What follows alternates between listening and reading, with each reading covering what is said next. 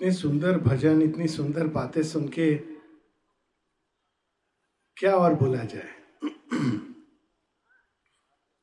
यहीं से शुरू करें जहाँ पर हम लोग हैं, उनतीस मार्च। ये बात में मुझे प्रतीत हुआ कि ये बड़ी अद्भुत बात है कि 29 मार्च को स्थापना दिवस चुना गया। 29 मार्च को माता जी पहली बार पौंडीचेरी आती हैं। भारतवर्ष श्री अरविंद आश्रम नहीं था उस समय, श्री अरविंद थे। और वहाँ आकर उनसे मिलती हैं। और उस दिन श्री अरविंद यहाँ पर आते हैं। और साथ ही ये भारत भूमि का नव वर्ष और नव दुर्गा ये सब सब चीज़ों का एक साथ मिलना, ये मात्र संयोग नहीं है। इसके पीछे निश्चित रूप से कुछ संकेत है। अगर हम सौ वर्ष पूर्व के संसार को देखें तो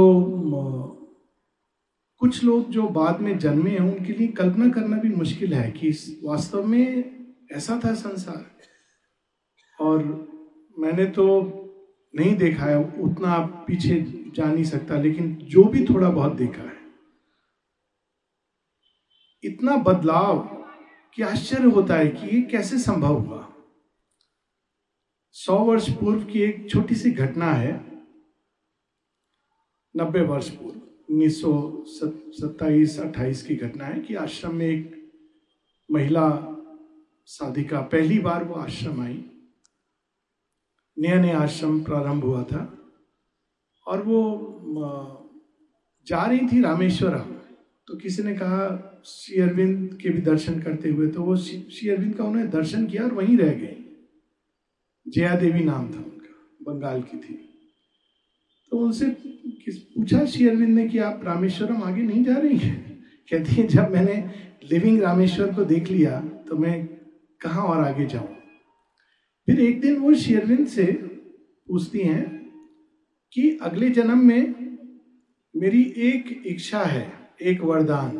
भगवान सामने तो लोग वरदान अनेकों प्रकार के। तो कहा, एक वरदान में आपसे मांगना चाहती हूँ। कहो, मुझे अगले जन्म में आप स्त्री मत बनाइएगा, पुरुष बनाइएगा। श्री अरविंद कहते हैं, क्यों?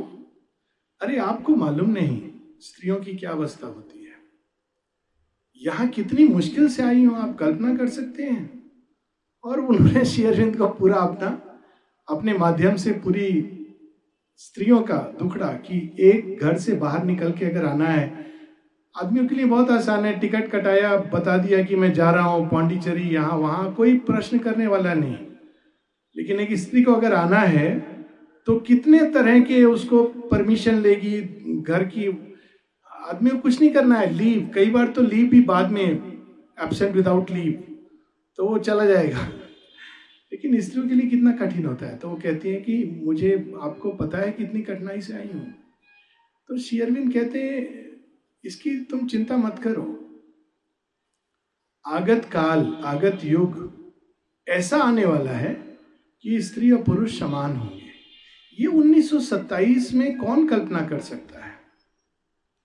श्री अरविंद कल्पना नहीं कर रहे थे, वो ये कार्य कर रहे थे। बहुत से उनके ऐसे कार्य हैं जिन, जो छिप करके उन्होंने पीछे रहकर किया।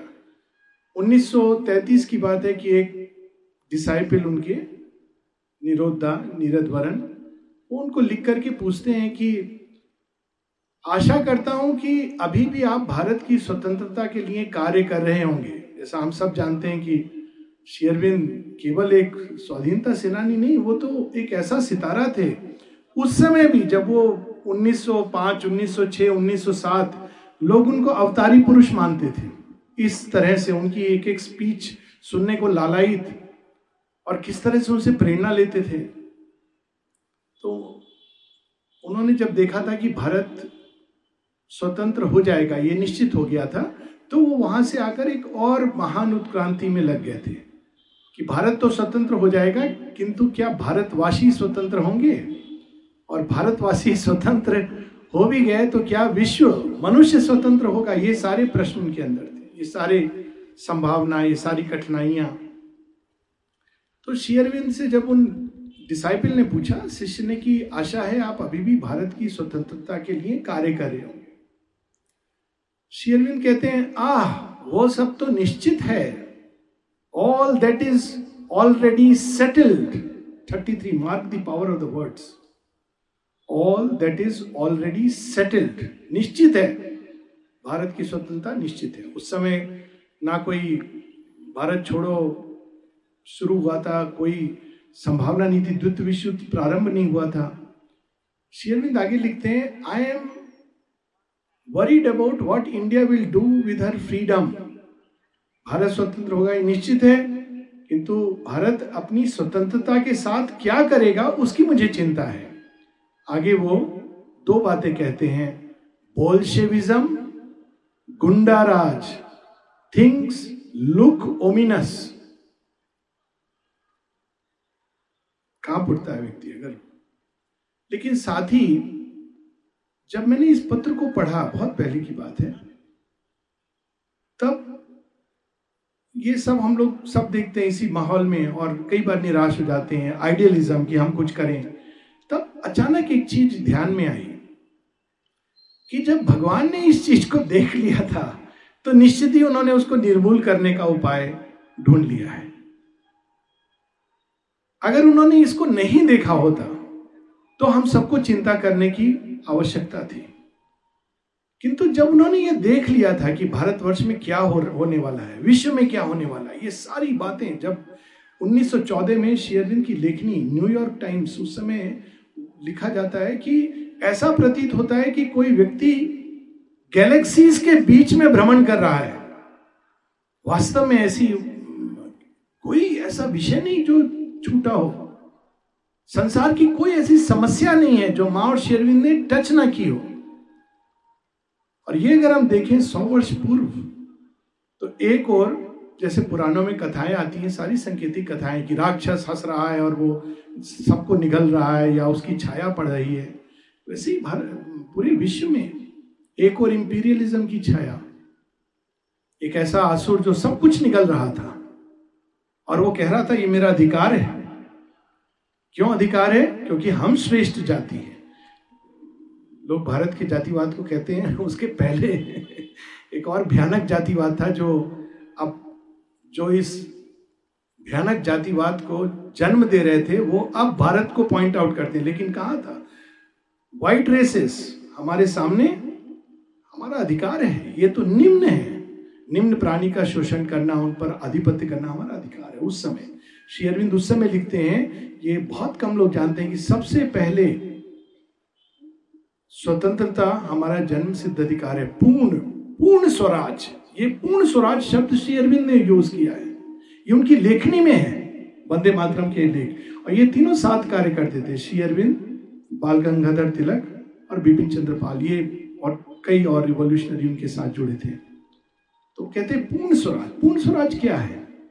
एक है कि हमको मिल गया, एक राज्य मिल गया। पूर्ण स्वराज केवल एक भूमि का अधिग्रहण नहीं है। हमारा अपने ऊपर स्वराज हुआ है कि नहीं? ये कठिनाई इसको शेयरविंद देख रहे थे कि स्वतंत्रता मिल जाएगी मनुष्य को, लेकिन हर बार जब मनुष्य को स्वतंत्रता मिली है तो उसने क्या किया है? वेस्टर्न स्टोरीज में आता है कि मोजेस जब सारे गुलामों को फ्री कर देते हैं फराउज के राज्य से राम से तीन बड़ा भयंकर राजा था तो वो मुक्त करके उनको ले जाते हैं।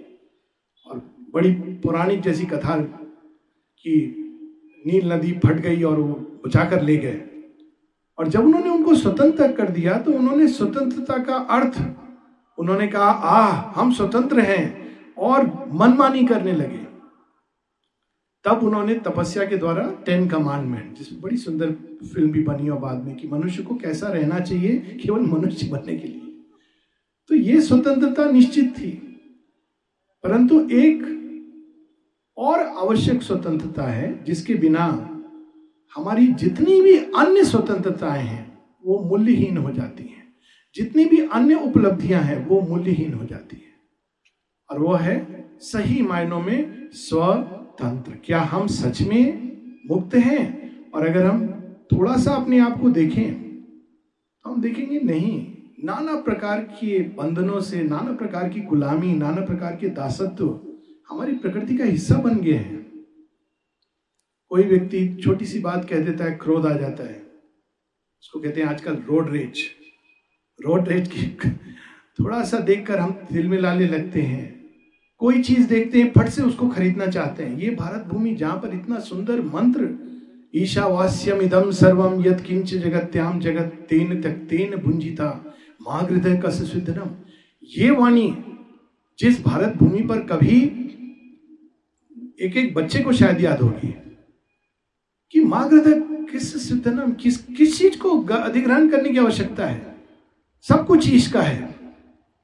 By renouncing enjoy all things enjoyment का मंत्र है ये। ये संन्यास और बाहर भागने का, ये जीवन छोड़ने का मंत्र नहीं है। तो जीवन को एंजॉय करने का मंत्र है। मूल मंत्र है। तेन त्यक्तेन भुंजिता। शेयरविंद ईशुपनिषद को फाउंडेशन ऑफ़ डिवाइन लाइफ बताते हैं। जो त्याग करना नहीं जानता, वो एंजॉय करना नहीं जानता है। क्योंकि वो दास है। दास कैसा भी हो, आपने खाने को दे दो तो जेल में है। जेल में कितना भी आपको खाना मिल जाए, आजकल मोबाइल, लैपटॉप भी मिल जाते हैं। पर है तो जेल। तो स्वतंत्रता क्या है? पहली चीज़ जो शेयरविंद हम लोगों को बताते हैं, हमारा ही अपनी प्रकृति पर शासन। अभी हमारा शासन नहीं है। अनेकों विश्व शक्तियाँ हमको चलाती हैं। एक बड़ी सुंदर कहानी। अक्सर लोग पूछते हैं, इस योग का मूल मंत्र क्या है? तो मूल मंत्र समर्पण। लगता है इतना आसान है। आसान भी है, कठिन भी है। एक छोटी सी कहानी है कि आज तुम तो बहुत अच्छा लग रहा है इतने सारे लोग आए हैं। वरना आमतौर पर इस तरह की भीड़ कोई सिनेमा स्टार या कुछ इस तरह की चीज़ें होती हैं म्यूजिकल प्रोग्राम उसमें जाते हैं। तो it is itself a sign कि हजारीबाग के लोग कितने अवेकेंड हैं। तो उस एक एक मंडली में पाँच दिन का प्रोग्राम था चार दिन एक युवक आता था पाँचवें दिन उनके पिताजी भी आए लास्ट मिनट आए और वक्ता से कह, कहने लगे क्षमा करें, मैं बहुत व्यस्त हूँ। हर व्यक्ति बहुत व्यस्त होता है, पता नहीं किस काम में। तो मैं बहुत व्यस्त और जो एक्चुअली व्यस्त होती हैं, घरों में महिलाएँ, वो बेचारी कुछ नहीं बोलती। जो आके उनको कह दो अच्छा मैं कर देती हूँ। रियल में व्यस्त होती है, सुबह से शाम तक। उनके लिए कोई संडे नहीं है, कोई हॉलीडे नहीं है। पर मैं बहुत व्यस्त हूँ। तो उन्होंने कहा, मैं आना तो चाहता था, लेकिन आ नहीं सका। पहले दिन एक विशेष कार्यक्रम था, उसमें मुझे जाकर रिबन काटना था, मंत्री थे वो। दूसरे दिन मेरे फला फला का वो शादी थी, अगर मैं नहीं जाता तो बुरा मान जाते। तीसरे दिन ये था, कोई ना कोई कार्यक्रम था, उसमें व्यस्त थे। फिर वो कहते हैं अंत में, लेकिन ये मैंने थोड़ा सा सुना। कहते हैं ना कि कभी कभी कानों में एक बात पड़ जाना भी बहुत होता है, वो हमारे जीवन को बदल सकता है। शेयरविंद की पूरी वाणी तो एक एक लाइन, चार शब्द ऑल लाइफ इज़ योगा मेरे लिए तो यही मंत्र था। जब मैंने पढ़ा तो मानो कितने पट खुल गए। ऑल लाइफ इज़ योगा सारा जीवन योग है। ये भी संभव है। तो इन्होंने कहा, एक बात मैंने सुनी, वो आप कुछ समर्पण के बारे में कह रहे थे। वो हमको नहीं समझ आया। तो उन्होंने बड़े सुंदर ढंग से बताया कि बहुत आसान है। आप अभी जो सारी घटनाएँ बता रहे थे, पाँच दिन पूर्व आपने समर्पण किया स्वयं को एक सामाजिक कर्तव्य के प्रति। दूसरे दिन पारिवारिक अहंकार के प्रति। तीसरे दिन अपनी इच्छा के प्रति। आज कोई भाग ने आपको, आपके ही अंदर कोई पाठ है जिसने कहा, आज मैं भगवान के प्रति भी समर्पण करके देखूँ। समर्पण हेल्पलेस स्टेट नहीं है। एक चुनाव है। योग की एक बहुत बड़ी एक उपलब्धि, चुनाव। अभी तो हम बिना चुनाव किए जीवन जीते हैं। कोई और हमारे लिए चुनाव करता है, समाज करता है, लोग करते हैं, कोई ग्रंथ करता है, कोई शास्त्र करता है, कोई हमारा ही ज्ञान करता है, हमारी कामनाएँ करती हैं। एक थपेड़ा उधर से आता है, कोई आ रहा होगा कि चलो दिव्य ध्यांश चल के वहाँ मेडिटेशन करें। अचानक कोई कहेगा, अरे, आज चलना है, वो बाहर खाना खाने जा रहे हैं हाँ चलो चलो चलो, हो गया। किसने चुनाव किया? किसी और ने चुनाव किया? हमने चुनाव नहीं किया। चुनाव करना। कि हम चुनाव करते हैं कि हम आज से, इस समय से भगवान के लिए जीवन जिएँगे। एक बस इस, इसको पकड़ लेना। अब तक हम किसके लिए जीवन जी रहे हैं? अगर हम एक क्षण के लिए देखें, अपने लिए, अपने परिवार के लिए बहुत कोई इक्का दुक्का राष्ट्र के लिए सोच लेता है। कुछ रेयर लोग हैं जो पूरे मनुष्यता के लिए हैं। परंतु ये सब भी अज्ञान की भूमि है। इसके परे वह जिससे ये सब कुछ निकला है, उनके लिए जीवन जीना, एक क्षण के लिए कल्पना में ही हम सोच लें कि हम आज से ये मान के चलें। मान के, वो रियलाइजेशन बात की बात है। प्रारंभ इससे कि हम माँ जगत जननी की संतान है और हमको जीवन उनके अनुसार जीना है। आप देखिए कैसी क्रांति जीवन में आने लगेगी। अपने ही अंदर नाना प्रकार के कंफ्लिक्ट जिनके प्रति हम अचेत थे, प्रारंभ हो जाएँगे कि हमको तो भगवान के लिए जीना है। कितनी बड़ी बात है। जीवन को बदलने वाली ये एक मूल मंत्र है। एक औषधि है जो हम, हमको उस रोग से दूर करती है, जिसका नाम है अहंकार। पेशे से एक डॉक्टर हूँ। एक बार एक राइटिंग में लिखा था मैंने कि द डिज़ीज़ इज़ ईगो लोग ये ये क्या डिज़ीज़ है? इसका नाम नहीं है। अब उसके साथ अगर आइटिस जोड़ देते तो नाम हो जाता ईगो आइटिस ये बीमारी है हम लोग की ईगो आइटिस ईगो आइटिस से जन्म लेते हैं भयानक रोग। डिजराइटिस इग्नोरेंस इग्नोरेंसाइटिस यही तो है ना डॉक्टर लोग यही करते हैं फेरिंजाइटिस लेरिंजाइटिस ये एक ऐसा रोग है, जिसका विष हमारे अंदर पता नहीं जन्म के साथ फैल फैल जाता है। जन्म के साथ बच्चे को क्या पहचान बताई जाती है? तू लड़का है तो लड़की है। गलत प्रारंभ हो गया। तो मनुष्य है, ये भी एक कदम आगे होता।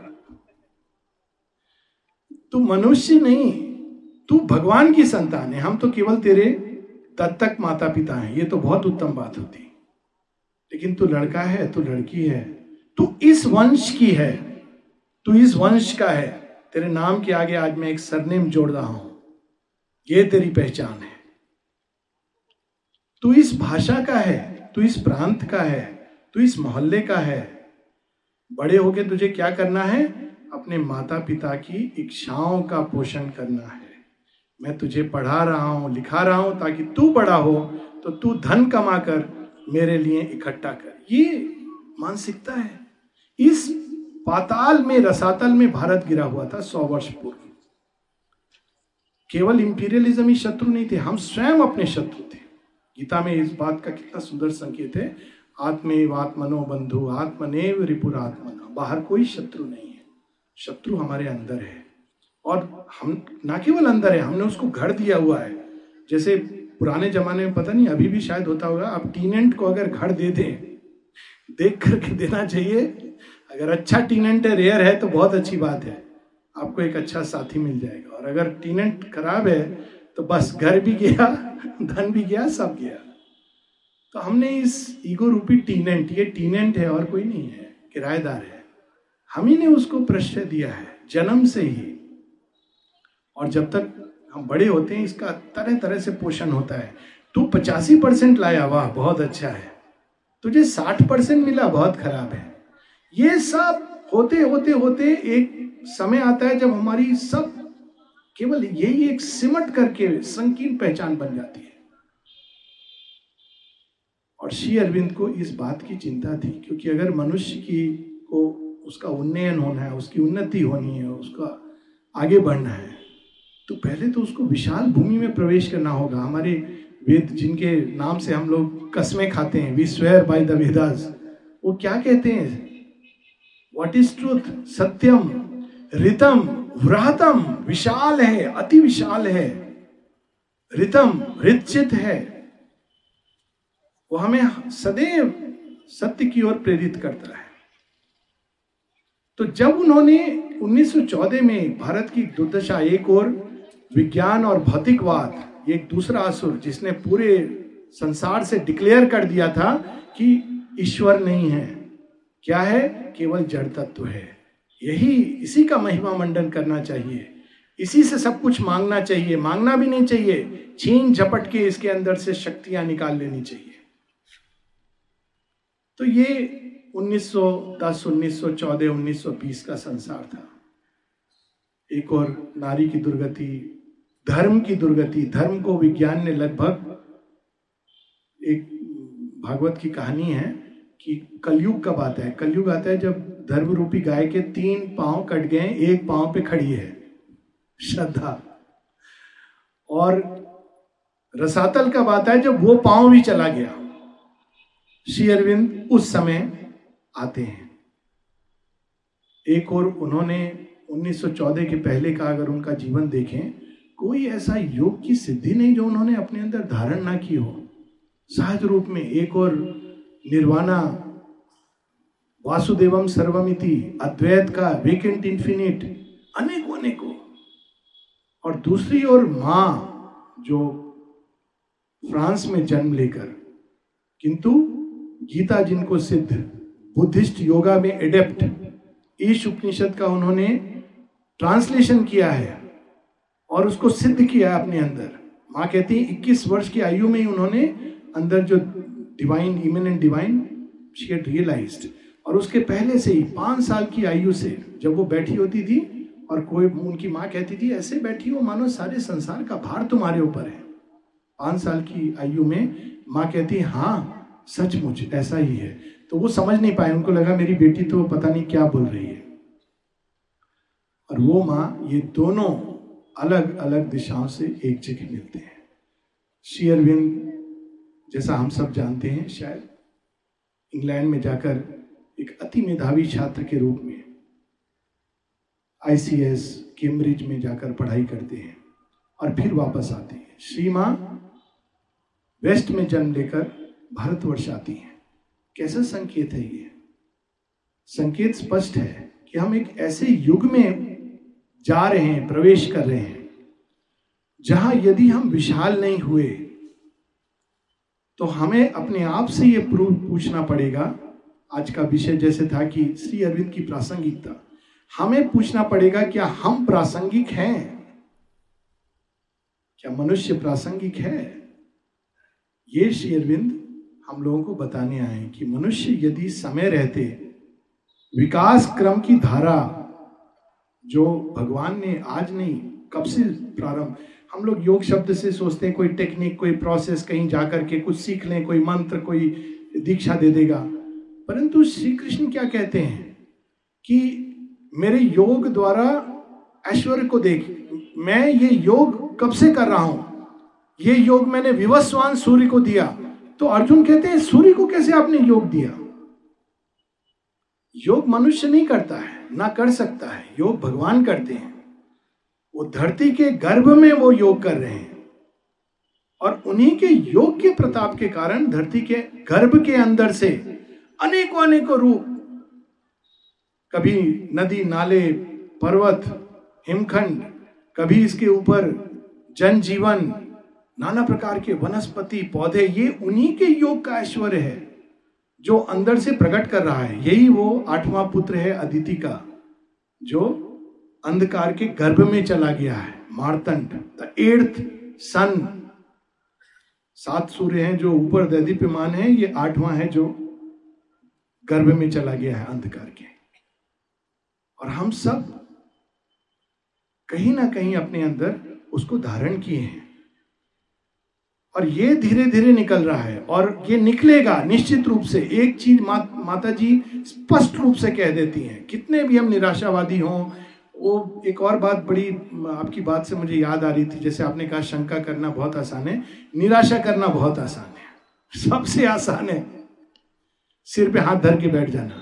इसमें कोई एफर्ट नहीं चाहिए। और जो निराशावादी होता है वो सामने सूर्य भी चमक रहा होगा तो वो पर्दा खींच करके बोलेगा हाय कितनी गर्मी है। सूर्य आएगा तो सीज़न बदलेगा, जीवन बदलेगा, ऋतुएँ बदलेंगी, सब होगा। लेकिन वो, उसमें भी निराशा का एक कारण ढूंढ लेगा। ये निराशावादी होता है। तो निराशा करना बहुत आसान है। तो माता जी स्पष्ट कहती हैं कि एक चीज़ निश्चित है। वो क्या निश्चित है? कि एक नया युग आ रहा है। और मनुष्य की देह को, मनुष्य की चेतना को, मनुष्य की प्रकृति को फोड़कर या उसको मरोड़कर, उसको बदलकर मनुष्य के आगे विकास क्रम की धारा में एक और नया जीव प्रकट होगा। एक दिव्य मानव प्रकट होगा। एक अति मानव कोई शब्द सब छोटे हो जाते हैं क्योंकि शब्दों से हमारे मन में कल्पना आने लगती है। दिव्य मानव मनुष्य जैसा होगा, साथ में दिव्य जोड़ दिया। ये मनुष्य की मन की सीमा है। तो हम कोई नाम ना दें। इतना काफ़ी है कि विकास क्रम रुका नहीं है। मनुष्य के आगे कुछ और होने वाला है। घटित होने वाला नहीं है, हो रहा है। एक शब्द अंग्रेज़ी में यूज़ करते हैं मोस्ट हैपनिंग मोस्ट हैपनिंग चीज़ क्या है? वो नहीं कि कौन सा कानून पारित हो रहा है कौन से कितने लोग आज मर गए कितने स्टैटिस्टिक्स uh, ये तो ये मोस्ट हैपनिंग चीज़ नहीं मोस्ट हैपनिंग चीज़ है कि प्रकृति पृथ्वी मनुष्य एक द्रुत गति से विकास की धारा में मुड़ गया है।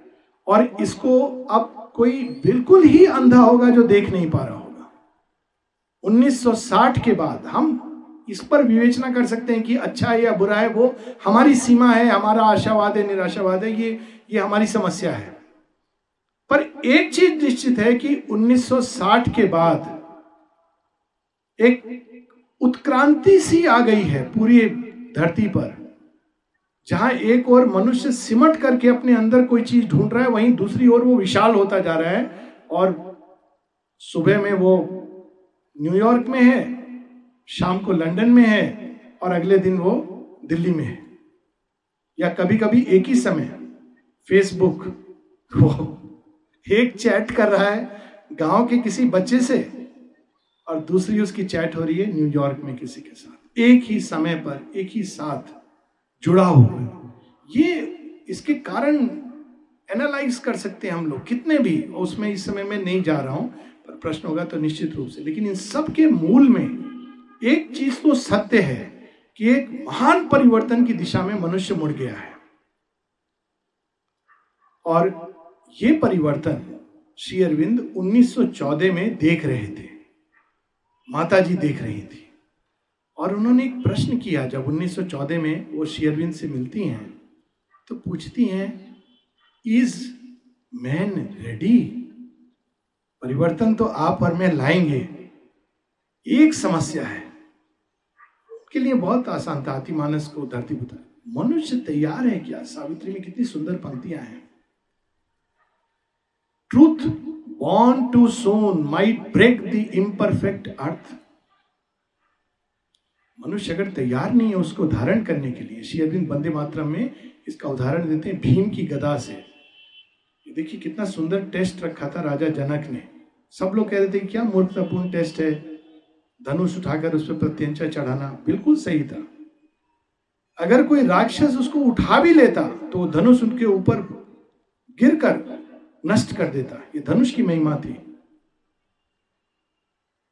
करुणा थी शिव की कि कोई उसको उठा नहीं पाया। अगर उठा लेता और उसके अंदर अहंकार है तो वो नष्ट कर देता उसको। और वही उठा सकता था जिसका हृदय निर्मल है, निष्पाप है। उसी प्रकार से ये शक्ति जो विस्फोट करके वो ला रहे थे धरती के अंदर, उनको ये चिंता थी का हम कल्पना नहीं कर सकते कि उस समय ये सब आगे का देख करके वो चिंता कर रहे थे कि मनुष्य कैसे धारण करेगा। तो शेरविंद कहते हैं नॉट रेडी तैयार नहीं है, परंतु आगे करुणा में है तो वो जोड़ते हैं if we wait for earth and man to be ready we will have to wait forever फिर क्या कह, करेंगे? We have to make the earth ready तैयारी करनी है। ये तैयारी क्या होती है? देखिए रेलिक्स आने की बात तो पता नहीं कब से चल रही होगी। फिर निर्णय भी हो गया, लेकिन तैयारी तो यहाँ ग्राउंड पर करनी है। सिर्फ़ रेलिक्स लेके आएँगे, कहाँ रखेंगे? तो कई लोग जब परेशान होते निराश की अति मानस आ गया ये क्या हो रहा है? ये तैयारी हो रही है लंबी तैयारी हो रही है मनुष्य की चेतना रिजु हो रही है, विशाल हो रही है। अनेकों स्तर पर काम हो रहा है। जिसको आँखें खोलकर देखें तो साफ़ दिखाई दे रहा है। लेकिन हमारे पूर्वाग्रहों से नहीं। जहाँ एक और धर्म का वह रूप खंडित हो रहा है जो अंधविश्वास में चला गया था, वहीं धर्म के अंदर जो उसका शुद्ध रूप है, अध्यात्म, वो भी प्रकट हो रहा है। ठीक वैसे जैसे सती की देह तो टूट रही है परंतु उसी सती के अंदर से माता पार्वती, शालपुत्री कल था ना वो दिन वो जन्म ले रही है। वो अभी बालिका है, किंतु यही बड़ी होकर महिषासुर मर्दनी बनेगी। ये जन्म ले रहा है, एक एक अद्भुत शक्ति और ये महसूस करने की चीज़ है। हम लोग निराशावादी यंगस्टर जो है, वो निराशावादी नहीं है। उनके अंदर एक जोश है, वो कुछ करना चाहते हैं। क्या करना चाहते हैं, उनको मालूम नहीं है। कुछ करना चाहते हैं। और ये बहुत अच्छी बात है। ये एक संकेत है, शुभ संकेत है। तो कहते हैं हमको मनुष्य को तैयार करना पड़ेगा। कैसे उन्होंने तैयारी प्रारंभ की? 1914 से माता जी कहती हैं अच्छा पहले उसके मन की भूमि तैयार करें। तो श्री अरविंद प्रारंभ करते हैं, आर्य के माध्यम से लेखनी। बड़ी सुंदर एक श्री अरविंद की कविता है सीयर डीप हार्टेड उसमें कहते हैं white star script of the gods born from the presage of light Arya में जो उनकी लिखनी वो क्या है? वो चाहते तो कुछ नहीं लिखते तो भी वही रहते मनुष्य के लिए। उसको पूरी दिशा रोड मैप है भविष्य का। कैसे उसको चलना है, क्या करना है, क्या मार्ग में बाधाएँ आएँगी, भविष्य में क्या क्या अनफोल्ड होगा, सब देखा हुआ है। उपभोक्तावाद, अगर ह्यूमन साइकिल हम पढ़ें कमर्शियल इकोनॉमिक बार्बेरिज्म एक घटना बताता हूँ आपको कि शेयरविंद ने कैसे ये सब देख लिया था। जब उन्नीस सौ बासठ में युद्ध हुआ तो माता जी ने कितना एक्टिव पार्टिसिपेशन किया है उसमें हम सब जानते हैं। बासठ में इकहत्तर में। तो भारतवर्ष तो बिल्कुल ओवररन हो रहा था चीन से। तो भागे भागे जो वहाँ उस समय एम्बेसडर थे, अमेरिका में, भारत के, वो भागे भागे जाते हैं और इमरजेंसी मीटिंग कैनेडी से रात को बिल्कुल गुप्त सीक्रेट मीटिंग करते हैं। तो वो बोलते हैं कि अच्छा बोलो, क्या सिचुएशन है? तो वो जो भारत के एम्बेसडर हैं, उस समय के नाम नहीं लूँगा। वो कहते हैं, मुझे ठीक से मालूम नहीं है सेक्रेटरी को पता होगा। तो कहते हैं डोंट वरी अपने वो सीआईए के चीफ को बुलाते हैं, वो मैप पूरा निकाल देता है और कहता है, यहाँ यहाँ चीनी सेना आ गई है। उनको सब मालूम था। तो फिर वो कैनेडी कहते हैं कि आप कैसे हो आप लोग? आपके ही देश में किसी ने दो वर्ष पूर्व चीन का भारत में आक्रमण देख लिया था, आप लोगों ने उनकी बात क्यों नहीं सुनी? तो कहते, किसने देखा था? किसी ने तो नहीं देखा था? तो अमेरिका के राष्ट्रपति किताब निकालते हैं अपनी बुक शेल्फ से। किताब का नाम है श्री अरविंद की द ह्यूमन साइकिल। और उसमें वो दिखाते हैं, देखो इसमें लिखा है threat of red China through Tibet अब वो समझ नहीं आया कि हम लोग तो किताबें रखते हैं, उस पूजा करते हैं सीक्रेट बुक है। या उन्होंने पढ़ा है, खाली एक भूल कर गए कि उनको लगा कि 1960 में ये किताब लिखी गई है, क्योंकि उनको ये पुस्तक तब मिली थी। तो उन्होंने करेक्ट किया, कहा कि नहीं सर, ये तो किताब 1900 किताब मतलब लेखनी तो 1914 से 1919 के बीच लिखी गई है। तो कहते हैं, क्या उस समय किसी ने देख लिया था? यस सर, उस समय देख लिया था। आश्चर्य होता है। सारा मनुष्य के आगे जो आएगा, वो एक शेरविंद ने बड़ी सुंदर, अद्भुत बात कई लोग पूछते हैं कि इसमें नया क्या है, अलग क्या है? बहुत सारे योग के पथ हैं, मत हैं, संप्रदाय हैं। हमारे यहाँ तो हर मोहल्ले में मिल जाएगा कोई ना कोई बाबा जी। तो इसमें नया क्या है? कई चीज़ें नहीं है। सबसे पहली चीज़ man is a transitional being ये सुनकर कोई भाग है जो काँप उठता है और कोई भाग है जो हर्षित, आनंदित हो उठता है। इसीलिए जो बात मैंने कही थी, मनुष्य को यह सोचना है कि am I still relevant to the evolution और नॉट यदि मनुष्य विकास की धारा से नहीं जुड़ता है तो भगवान ने दूसरा चैनल खोल रखा है। समुद्र में डॉल्फिन्स भी मनुष्य जैसे ही इंटेलिजेंट है। खाली वो अपनी इंटेलिजेंस का ढोल नहीं पीटती डिग्री नहीं होती। They are very intelligent creatures हर तरह से। और उनमें विकास यूँ हो सकता है। तो ये हमारी समस्या है जो प्रेस कर रही है। शेरविंद कहते हैं it's a crisis of evolution एक और विज्ञान ये सब प्रगति कर रहा है मनुष्य का बाहरी जीवन। अगर हम अंदर में उसके साथ साथ इस आंतरिक विकास की धारा, मनुष्य के आगे जो आएगा, वो इंटरेस्टिंग चीज़ है। उससे अगर नहीं जुड़ पाते हैं तो हम ही रेलिवेंट हो जाएँगे। काल पुरुष तो फिर वो जैसे कृष्ण, श्री कृष्ण ने कह दिया था कि वीरों से पटी हुई भू है, अब ढूंढ यहाँ किसमें तू है। श्री अरविंद इसको अपने अंदाज में एक विजन ऑफ़ साइंस है, उसमें कहते हैं साइंस को कह रहे हैं। साइंस को कह रहे हैं thou thinkest term and end for thee are not हम सब सोचते हैं, रावण की तरह हम लोग पढ़ते हैं, लेकिन भूल जाते हैं कि हमारा तो कोई अंत नहीं होगा। इस बुराई का अंत नहीं होगा। Thinkest term and end for thee are not but thou hast forgot क्या भूल गए हम? The sphinx that stand for the beside the way singing all question thou must answer but one day हमारे सारे परीक्षाओं में फिजिक्स मैथमेटिक्स बायोलॉजी सब हमने हंड्रेड हंड्रेड आ गए एक प्रश्न हमसे काल पुरुष करते हैं। एक प्रश्न हमसे नियति करती है।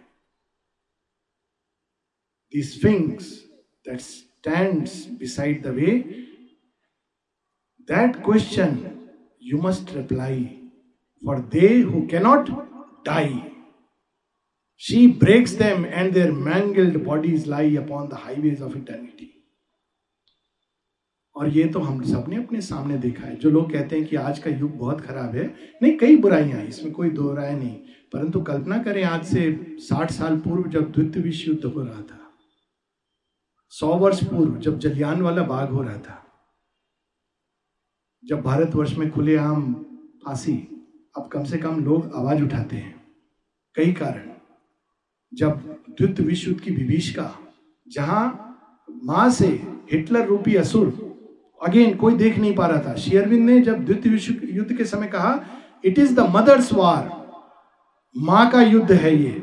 और उनके डिसाइपल्स को उन्होंने एयरफोर्स ज्वाइन करने के लिए आर्मी ज्वाइन करने के लिए प्रेरित किया। हम कल्पना कर सकते हैं कि आश्रम में साधक, किसी साधक को, उनके बच्चे को शेरविंद प्रेरित कर रहे हैं। कि तुम युद्ध ज्वाइन करो। कैसी साधना है? क्योंकि वो देख रहे थे हिटलर रूपी असुर को। संसार नहीं जानता था उस समय। और वो हिटलर एक माँ से पूछता था, तेरी इस संतान को पहले मारूं या दूसरी को पहले मारूं? मुझे लगता है कि कंस, रावण उसके सामने बहुत विनम्र संत पुरुष दिखाई देते हैं हिटलर के कंपैरिजन में। और इसमें कोई अतिशोक्ति नहीं। ऐसा असुर श्री अरविंद अपने कक्ष से उसको पीछे ढकेल रहे थे। कहानी हम लोगों ने सुनी है कि श्री कृष्ण तो रथ पर बैठे थे और युद्ध समाप्त हो जाता है और सब लोग पूछते हैं, युद्ध में सबसे बड़ा योद्धा कौन था? तो कोई अर्जुन का गांडीव कोई भीम की गदा, इत्यादि इत्यादि बातें हो रही हैं। तो लोग जाते हैं बर्बरीक के पास, कहते हैं, तुम, तुमने तो सारा युद्ध देखा है सिर कटा बरबरीक हंसता है ज़ोर से। कहते हैं, क्या बात है? हंस क्यों रहे हो भैया? बताओ कौन था? निश्चित रूप से अर्जुन ही होगा। शायद भीम हो, सौ लोगों को मारा था तो और ज़ोर से हंसता है। कहते हैं, कौन सा युद्ध? किसने किसको मारा? कहते अरे, ये जो युद्ध तुम्हारी आँखों के सामने हुआ। कहते मैंने तो एक ही योद्धा देखा लड़ते हुए, इधर से भी, उधर से भी, और वो तो केवल कृष्ण थे। ये होती है योग दृष्टि। मनुष्य की दृष्टि बाहर से। ये यंत्र, वो यंत्र, फला फला, ये व्यक्ति, वो व्यक्ति। अच्छी बात है, वो एक, ठीक है, ईगो का एक खेल है। भगवान की दृष्टि वो सब कर रहे होते हैं, कुछ नहीं कहते श्री अरविंद अपने एक कक्ष से, ना केवल भारतवर्ष में जो बोलशिविज्म गुंडाराज, स्वतंत्रता, ये सब चीज़ें कर रहे थे। और ये ये देखिए, इसका प्रमाण गिफ्ट के रूप में, और वो कहते हैं, गिफ्ट के रूप में भारतवर्ष की स्वतंत्रता किस दिन होती है? क्या ये संयोग है मात्र कि शेयरविंद के जन्मदिन पर होती है? पंद्रह अगस्त। Gift of the divine seal on his work कि हाँ जिसके लिए उन्होंने।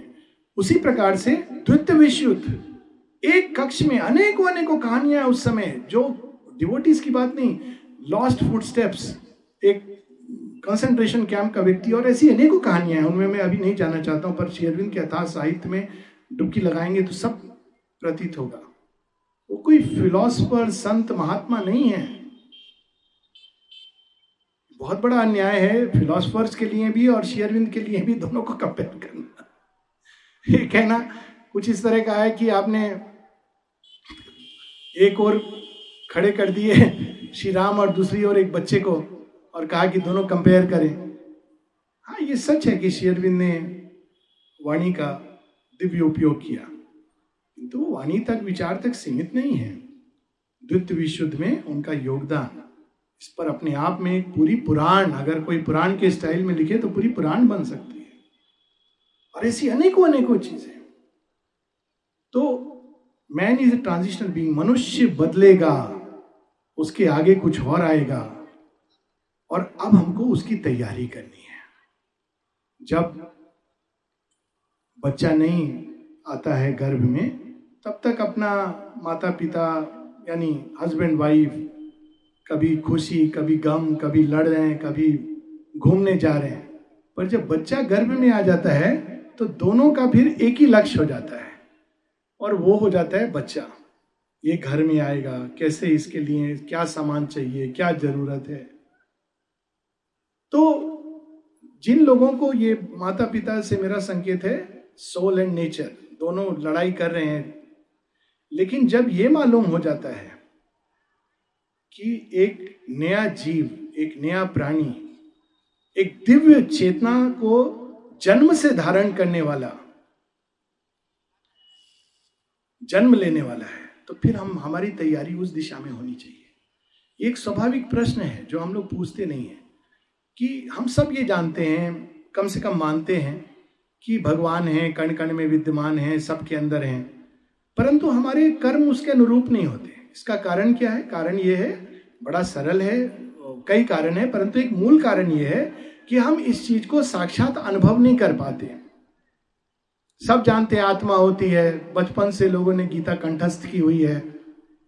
किंतु जब कोई मृत्यु होती है तो हम ये नहीं कहते कि आत्मा मुक्त हो गई, वो शरीर रह गया, हम कहते हैं हाँ वो मर गया। ये अज्ञान की पकड़ है हम सबके ऊपर।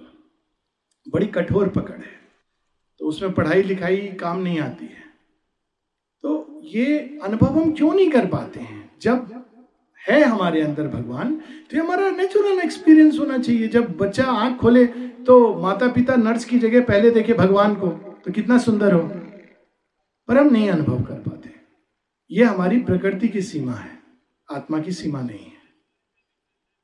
और चूँकि हमारी आत्मा प्रकृति के घेरे में बंधी हुई है, इसलिए वो अपनी असीमता को अनुभव नहीं कर पाती। वो उसी से, उसी में बंधी हुई, जैसे वो श्री रामकृष्ण परम कहते थे, बचपन में जो सिंह शावक बड़ा हुआ, मृगों के साथ, बकरी के साथ तो वो मैं मैं मैं मैं करना सीख गया। जब तक किसी ने बताया, तुम सिंह शावक हो। सिंह की तरह दहाड़ो, स्वतंत्र हो, निर्भीक बनो। तो ऐसी हमारी अवस्था इसी अज्ञान के घेरे में हम। शेयरविंद इसीलिए प्रकृति के अंदर ऐसा आमूल चूल परिवर्तन, जिसको रूपांतरण करते, कहते हैं, कि जन्म से ही हमारे लिए दिव्य चेतना स्वतः स्फूर्त हो।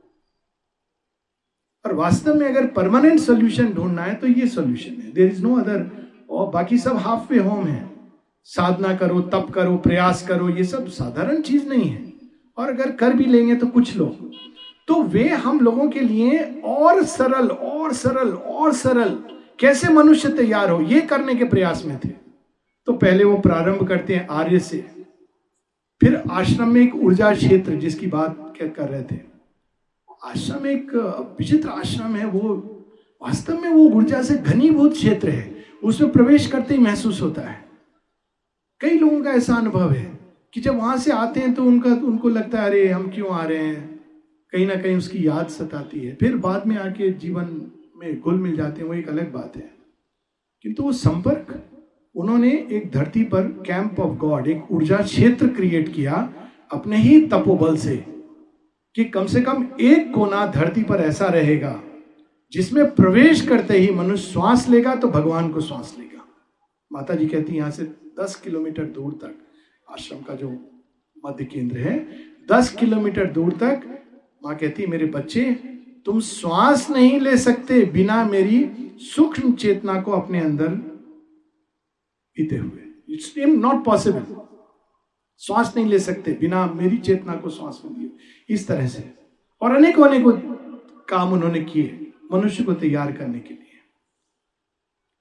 और फिर वही जो एक कैंप उन्होंने बनाया, एक सीड के रूप में, एक लेबोरेटरी बनाई, जहाँ पर मनुष्य से आगे जो विकास होना उस पर कार्य हो।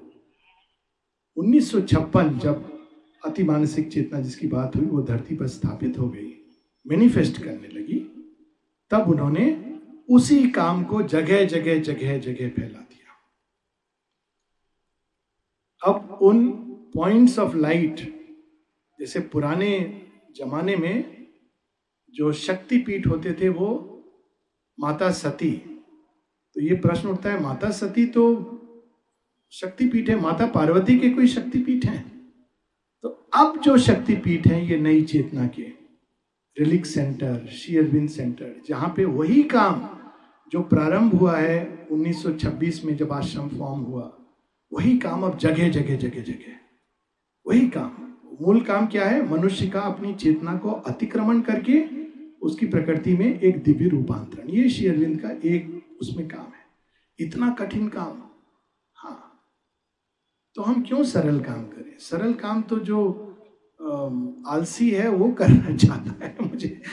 कई बार आश्चर्य होता है, किसी ने एक बार औरविल की मीटिंग हो रही थी तो किसी ने कहा, बड़ा कठिन है औरविल का संकल्प। तो एक जर्मन ने ये बात कही। मुझे अच्छा भी लगा और लगा कि भारतीय को किसी को कहना चाहिए था। एक जर्मन ने ये बात कही। कहते हैं कि कठिन है, इसीलिए तो मुझे आनंद आता है। तो इसका अपना एक आनंद है। हिम शिखर पे चढ़ना आसान नहीं है, कठिन है, पर जो आनंद उसमें है, वो रोज मस्जिद, मंदिर, घर, इस त्रिकोण में नहीं आता है। सच है, समुद्र में समुद्र को बाँध करके उस पर सर्फ करना कठिन है। पर उसमें जो आनंद आता है, वो चार लोटा पानी, गंगे छे, यमुने चे कावेरी छे, उसमें नहीं आता है। ये भी सच है। तो ये तो मनुष्य की आत्मा को इससे तो ये तो टॉनिक है। स्वस्थ करेगा हम लोगों को। जब हम ये विचार से, केवल इस विचार से अगर जीना प्रारंभ कर दें, आ, कुछ नया घटित हो रहा है, घटित होने वाला है। मनुष्य से आगे कोई प्राणी आने वाला है। Superman, supramental being, divine being, doesn't matter. अरे, ये काम से हमको इस प्रोजेक्ट में जोड़ दिया है भगवान ने। अक्सर लोग पूछते हैं, क्या है ये आश्रम? में तो आश्रम नहीं है, ये तो डिवाइन प्रोजेक्ट है। तो उसमें डिवाइन आप प्रोजेक्ट में जुड़ते हैं तो आपका सीईओ e कौन है? डिवाइन मदर है। तो सब तरह से हम लोगों की देखभाल करती हैं। और ये डिवाइन प्रोजेक्ट कितने साल का है? लोग कहते हैं, ओ, कब होगा? हज़ार साल? कोई बात नहीं है। हज़ार साल हम उनकी सेवा करेंगे। प्रॉब्लम क्या है? इसमें समस्या क्या है? भगवान के प्रोजेक्ट से जुड़ना तो आनंद का विषय है। तो हमारे जीवन का क्या होगा? तो उसका भी मेरे पास एक उत्तर है। Divine development bonds private limited नाम की बॉन्ड आपके कर्म उसमें सारे जा रहे हैं। जब जब जिस चीज़ की ज़रूरत होगी, वो डीडीबी बॉन्ड्स से भगवान आपको देते रहेंगे। ये मैं केवल कहने के लिए नहीं, ये हम सब का अनुभव है। जो इसमें जुड़ जाते हैं और चलने लगते हैं। करना क्या है? बस इस एंथुजियाज्म के साथ। ये परम आशावादी योग है। और उसी आशा के साथ कि भगवान तो सृष्टि में कब से योग कर रहे हैं? अब तक ले आए, जब मिट्टी के ढेले को उन्होंने मनुष्य बना दिया तो आगे क्या है? चार कदम। होता है ना, लोग पांडिचेरी जाते हैं भी चेन्नई आता है, ट्रेन से, अब तो सब सुविधा। कहते हैं, अब और कितनी दूर है? बहुत गर्म है, इडली डोसा खाने को मिलेगा, ये समस्या। फिर भाषा किसी को समझ नहीं आ रही, कैसे जाए, क्यों आ गए? तो क्या उत्तर मिलता है जो पांडिचेरी जा चुका? अरे कुछ नहीं भाई, तीन घंटे और है, बस में बैठना है। फिर भी लोग बड़े मन वो करके बैठे हैं। फिर जब आश्रम जाते हैं, प्रणाम करके आते हैं, तब उनसे पूछो, कैसा रहा? एवरीथिंग वॉज़ वर्थ इट जब वो नई, नया बीइंग सुपरमेंटल बीइंग आएगा हम लोग भी ऐसी कुछ कहेंगे कि इट वॉज़ वर्थ इट जितनी पीड़ा कष्ट से मनुष्य गुजरा इट वॉज़ वर्थ इट जितना समय लगा इट वॉज़ वर्थ इट क्योंकि काम भी तो पक्का होना है, सुंदर होना है। फिर उन्होंने हमको और तैयार करने के लिए आश्रम सोसाइटी और इत्यादि हाथ में पकड़ा दी, सावित्री, सब निचोड़ करके उसमें डाल दिया। इतना कुछ कह दिया माने कि सावित्री को पढ़ना मात्र योग है। Savitri alone can take you to the highest realization of the yoga of transformation without the help of a guru Mata ji के वर्ड्स हैं और मैं ऐसे लोगों को जानता हूँ, ब्राज़ील में है, कोई कहीं है, कोई कहीं है, आश्रम नहीं आए, कुछ और नहीं मालूम उनको, लेकिन सावित्री पढ़ के उनके अंदर आ, अद्भुत। नहीं समझ आती, बहुत अच्छा है। समझने की क्या ज़रूरत है? समुद्र को समझना है या उसमें डूबना है और एंजॉय करना है? श्री रामकृष्ण परमहंस ने तो इसका उत्तर बहुत पहले दे दिया था। मैं कहा था, वो नमक की गुड़िया नापने चली समुद्र को, घुल गई। कौन नाप सकता है? सावित्री की गहराई को, उसके अंदर छिपी अग्नि को। पढ़े हम लोग। ये सब उन्होंने हम सबको प्रसाद रूप में दिया है। अपनी आँखों की ज्योति शेरविंद ने समाप्त कर दी, अपने देह का त्याग, ये सब कुछ उन्होंने ताकि मनुष्य तैयार हो सके। और फिर भी अगर हम ये, यही एक ट्रेजेडी होगी, अगर कोई ट्रेजेडी है कि हम फिर भी अपनी उस सीमित मनुष्यता से चिपके रहे। काल पुरुष छोड़ेगा नहीं। निश्चित रूप से इतने लोग तो निकल ही जाएँगे जो इस डिवाइन प्रोजेक्ट की ओर मुड़ जाएँगे। और फिर मनुष्य के अंदर से ये नया बींग आएगा और फिर मनुष्यता एक वो वस्त्र जो उपयोगी नहीं रहा डायनासोर चला गया।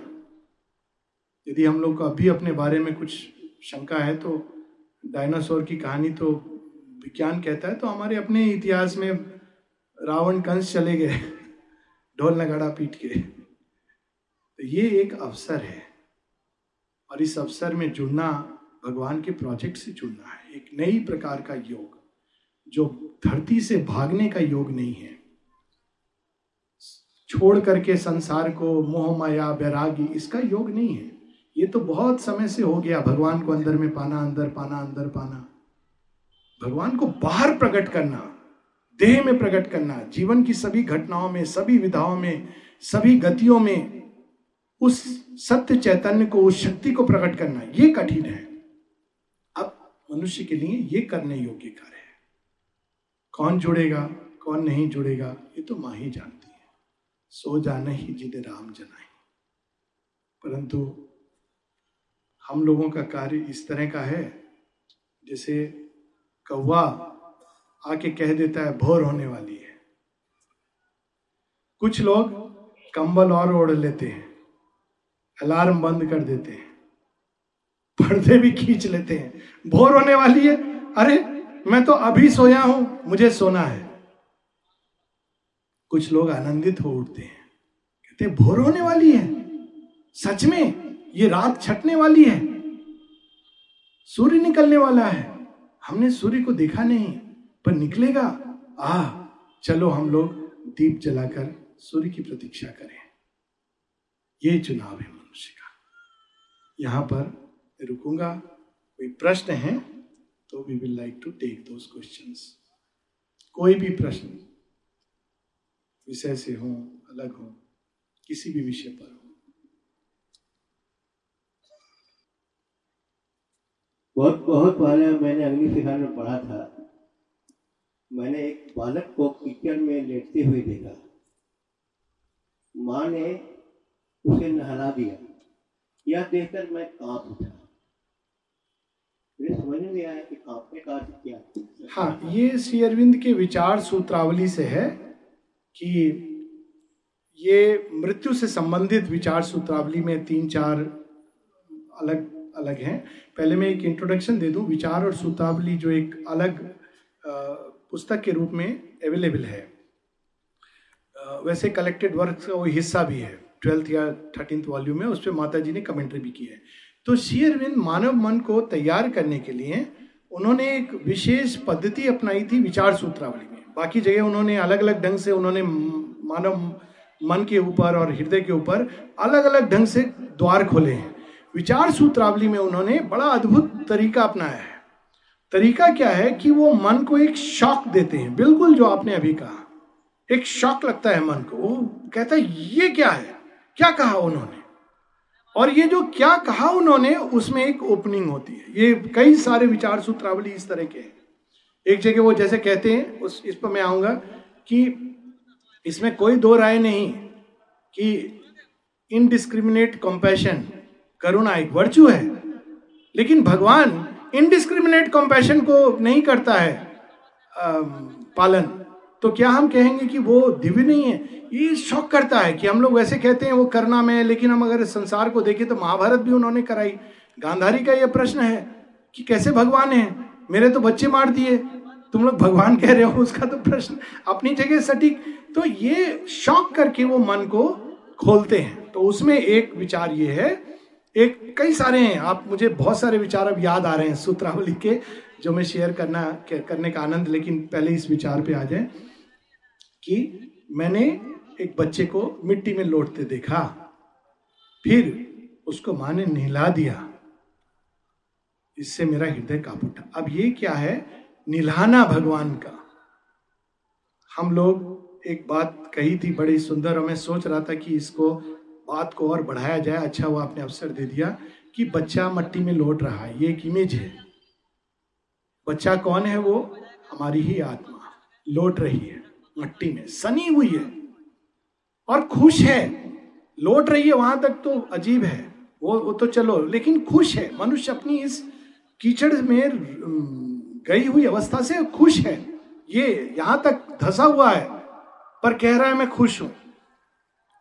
तो वो भगवान क्या करते हैं उसको? कीचड़ से निकालते हैं। फिर क्या करते हैं उसको? साफ़ करते हैं। लेकिन जब भगवान साफ़ करते हैं तो वो सब कुछ जिस कीचड़ को वो प्रेम करता था, वो सब उसके बाहर से छूटने लगता है, जिससे वो चिपका हुआ था। केवल कीचड़ मनुष्य से नहीं चिपका था, मनुष्य भी कीचड़ से चिपका था।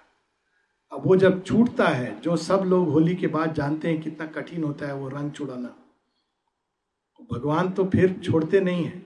सुपर रिन का चमत्कार वो अपना सुपर ऋण लेकर साफ़ करते हैं या फिर वॉशिंग मशीन में डाल देते हैं। कई बार मुझे आनंद आता है शेरविंद आश्रम को अलग अलग मॉडर्न टेक्नोलॉजी से कंपेयर करना। तो एक टेक्नोलॉजी में हम कंपेयर करता हूँ कि ये वॉशिंग मशीन है। एक है वो शिव जी की बारात है। तो यहाँ सारे सुर नर गंधर्व, भूत, प्रेत सब जुड़े हुए हैं। तो वैसे ही एक वॉशिंग मशीन है। वॉशिंग मशीन में कोई कपड़ा थोड़ा मैला है, कोई ज़्यादा मैला है, सब एक साथ चला जाता है। आप ये नहीं कह सकते, नहीं नहीं, मुझे अलग करो, मैं तो अलग कैटेगरी का कपड़ा हूँ। देखो मुझे ब्राह्मण ने पहना था। मैं कैसे ये शूद्र वाले कपड़े के साथ, एक वॉशिंग मशीन ये नहीं जानती, डाल दिया। उसके बाद क्या होता है, घूमती है। आपको समझ नहीं आ रहा कि आप ऊपर हैं कि नीचे हैं कि दाएँ, बाएँ, सब एक हो जाता है। और केवल उस समय चीख पुकार करते हैं, माँ माँ माँ, कब निकलूँगा कब निकलूँगा? भगवान ने नियत समय टाइमर लगा हुआ है, उसके पहले आपको नहीं निकाला जाएगा। आप उलट पुलट हो रहे हैं। निचोड़ निचोड़ के आपके अंदर से मैल निकाला जा रहा है। वो विष जो, जिसकी बात मनोरंजन भैया ने बड़े सुंदर ढंग से कालकूट मंथन से जो निकलता है, बाद में एक समय आता है जब आपको निकाला जाता है। तब आप सांस लेते हैं। अभी भी प्रोसेस खत्म नहीं हुई। धूप में डाल दिया, फिर प्रेस किया, वहाँ भी खत्म नहीं हुई। तब भगवान कहते हैं, अब मैं इसको धारण करूँगा। तब आप कहते हैं all this was worth it तो वो बाहर से तो लगता है, ये जो प्योरिफिकेशन की प्रोसेस है, शुद्धिकरण। शुद्धिकरण केवल वो पानी छिड़क देने से नहीं होता है, काश इतना आसान होता। अंदर में जन्मों की कालिक है। इसी कीचड़ के अंदर कमल के बीज हैं। उनको बाहर निकालना है। जन्मों की कालिक छुड़ानी है। तो माँ जब रगड़ती हैं तो कभी कभी एक एक रोम कह उठता है किसी किसी का। सबका नहीं नहीं कहना चाहिए, पर कुछ लोग कहते हैं, बस करो माँ, बस करो माँ। बच्चे रोते हैं ना, जो सब सब लेडीज़ जिनके बच्चे हैं, समझ रही हैं क्या बात हो रही है। बच्चे को जब माँ माँ, तुम बहुत गंदी हो, बहुत खराब हो। सबसे गंदी माँ माँ छोड़ती है? नहीं छोड़ती है। हाँ तू कह ले जो मुझे कहना है। बाद में लाकर साफ़ सुथरा होके राजा बाबू बन गया। अब बैठ, देख मैंने तेरे लिए बनाया है। माँ, कितना अच्छा भोजन बनाया आपने। कितनी अच्छी मम्मी हो। सबसे अच्छी मम्मी हो। तो ये दिल जो कांपा, इसलिए कांपा कि जब भगवान अपने हाथ में लेंगे, मनुष्य की शुद्धिकरण की समस्या। तो मनुष्य तप नहीं कर सकता, भगवान तप करेंगे, लेकिन वो मनुष्य के लिए फिर भी ताप होगा। तप भगवान करेंगे, पर मनुष्य उस ताप को सहन नहीं कर पाएगा।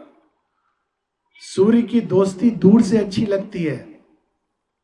भगवान की जब दोस्ती हो जाती है माता जी एक जगह कहते हैं, कहती हैं कि कहीं पर एक लिखा है और माँ कहती है, सच लिखा है कि जिनको भगवान अपना मित्र कहते हैं अनन्य भक्त कहते हैं, उनके साथ बहुत सख्ती से पेश आते हैं। आप देख लीजिए, महाभारत में आप अर्जुन पांडवों की जीवन देख लीजिए। जन्म से अनाथ, अंत में जंगल में जाके उनकी मृत्यु, राज्य सुख नहीं देखा, महासंग्राम और दुर्योधन का जीवन देख लीजिए। जन्म से राजकुमार, मृत्यु में भी राजकुमार। परंतु अगर पूछा जाए कि क्या निर्णय करोगे दुर्योधन बनना चाहोगे कि Arjun? 200 percent guarantee everybody will spontaneously say Arjun. इसमें कोई दो राय नहीं। क्यों? अगर जीवन देखें तो कितना कठिन है जीवन। और ये कठिनाई भक्त को देने के पहले भगवान अपने ऊपर लेते हैं। अर्जुन अर्जुन के जीवन, पांडवों के जीवन पहले कृष्ण जी तो हद ही पार कर गए। जेल में ही पैदा होते हैं। माता पिता वही अनाथ। तभी तो कर्ण को कह सके। कि तू क्या अनाथ अनाथ होने के रोना रो रहा है? मैं भी अनाथ हूँ। मैं भी अडॉप्टेड चाइल्ड हूँ। तूने इसको अपना एक विष क्यों बना लिया? बिकॉज़ उन्होंने सब सहन किया था।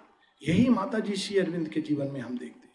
सारा विष जो मनुष्य का, सारी शुद्धिकरण की प्रोसेस उसमें जो उसको कष्ट पीड़ा, सब उन्होंने अपने ऊपर उठाई। किस तरह से जीवन माता जी ने तो जो लोग पुराने समय आश्रम गए हैं, वो बताएँगे कैसे रहते थे। अब तो बहुत सुख सुविधाएँ हैं। एक समय था जब माता जी पैबंद लगी साड़ी पहन करके, फर्श साफ़ कर रही हैं। सारा उनके ही धन से आश्रम बना है। यहाँ तो लोग बड़े बड़े वो कोई कैपिटलिस्ट दे देगा, इंडस्ट्रियलिस्ट, ये आश्रम एक अद्भुत आश्रम है। इसकी नींव में भगवान का पैसा है, इसलिए इसको कभी कोई हानि नहीं हो सकती। ये खड़ा ही हुआ है माता जी शेयरविंद, शेयर, शेयरविंद तो उनकी पुस्तक इत्यादि से वो जो आर्य का सब्सक्रिप्शन आता था और माता जी अपनी साड़ियाँ बेचकर, वो फराओ की फैमिली से थी ओरिजिनली उन्होंने अपने बचपन में भी ऐसे विपन्नता देखी दोनों ने, लेकिन बाद में सारा आश्रम उन्होंने अपनी साड़ियाँ बेचकर, आभूषण बेच करके उन्होंने खड़ा किया है। तो कोई जब कहता है आश्रम तो कैसे कुछ होगा जी? जब भगवान ने अपना धन इसमें लगाया हुआ है, इसके बेस में। तो इस तरह से उन्होंने श्री अरविंद, जब सारे उनके डिसाइपल्स कल्पना कीजिए मॉडर्न गुरु और श्री अरविंद से। मॉडर्न गुरु मर्सिडीज रोल्स रॉयस से उतरते हैं और उनके भक्तगण उनको डायस पे ले जाते हैं, मालाएँ अर्पण करके। आपको मिलने के लिए बोली लगती है। एक लाख, दो लाख कोर्स अगर आप करना चाहते हैं स्टार्ट होती है, बोली, दो हज़ार, पाँच हज़ार, एडवांस दस हज़ार। Am I saying something wrong ये फैक्ट है ना, आज का। श्री अरविंद, ये सब रियलाइजेशन करने के बाद, वासुदेवम सर्वमिति स महात्मा च दुर्लभा। वो चाहते तो आराम से ये सब गुरुओं के गुरु, वो सिद्धि प्राप्त करके। जब उनके डिसाइपल सारे स्नान करके, तौलिया, एक ही तौलिया, उसको श्री अरविंद भी अंत में यूज़ करते हैं। वो बैठते हैं डिसाइपल्स भी चारों तरफ़ बैठे हैं, कोई पाँव ऊपर करके शेयरविंद ने कभी किसी को कुछ नहीं कहा। समता का एक अलीपुर जेल में, ये भी एक थॉट एंड एफोरिज्म में है। अब देखिए, इसमें भी एक शॉकिंग विचार सूत्रावली में। शेयरविंद कहते हैं I went into the company of holy man I went to a place full of holy man and I got bored there God took me into a prison and made it his trysting ground भगवान कहा हमको मिलेंगे? युद्ध क्षेत्र में मिल गए अर्जुन को। सबरी को उसके झोपड़ी में मिल गए। शेयरविंद बताते हैं कि होली मैन होली मैन वो जानते थे कैसे होते हैं। वो ले गए प्रिजन में जेल में। वहाँ भगवान ने कहा आ यहाँ तुझे मिलूँगा मैं।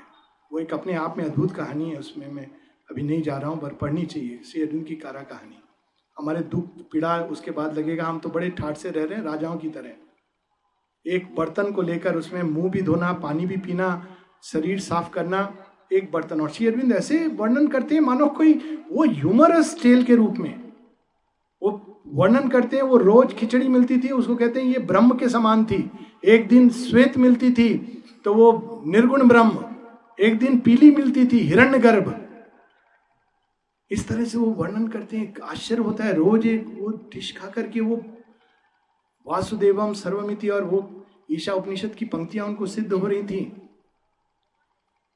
आत्मा वे भा, वे भाल भूत विजानता तत्र को मोहा का शोका एकत्व अनुपश्यता ये सब वो रियलाइज़ कर रहे थे। तो वो पहले ये सब पीड़ा कष्ट उन्होंने अपने ऊपर लिए अपने ऊपर प्रयोग किए अपने ऊपर देखा। उनकी रिकॉर्ड्स ऑफ़ योगा में पहली बार किसी योगी ने एक एक चीज़ को डॉक्यूमेंट किया है। अनुभव क्या होता है भगवान का? कैसे होता है? एक एक चीज़ को डॉक्यूमेंट जब वो शक्ति शरीर में उतरती है तो क्या करती है? मन में उतरती है तो क्या करती है? पूरा उनका एक डॉक्यूमेंट है उस पर। कैसी विकट साधना। लेकिन वो जानते थे मनुष्य ये साधना नहीं कर सकता है। इसलिए उन्होंने माता जी को सामने खड़ा कर दिया। You have to fulfil our yoga of supramental transformation माँ तो फिर माँ है। वो तो सब बच्चों को अपने अंदर समेट कर कहती, मैं करूँगी साधना, तुम्हें क्या करना है? केवल खुलना है मेरी ओर। जब मैं तुमको साफ़ करूँगी, सुपर रिन से तो भाग मत जाना कि माँ, तुम गंदी माँ और चले जाना। ये गलती मत करना। रहना। पीड़ा होगी, कष्ट होगा, लेकिन ये याद रखना, मैं तुम्हें साफ़, स्वच्छ कर रही हूँ। जन्मों की कालिक मिटा रही हूँ। हृदय कापेगा पर फिर भी श्रद्धा को अडिग रखना कि माँ के हाथ हैं, कोई बात नहीं। माँ हमको पकड़े हैं, संभाले हैं, वही ले जाएँगे। और कोई प्रश्न?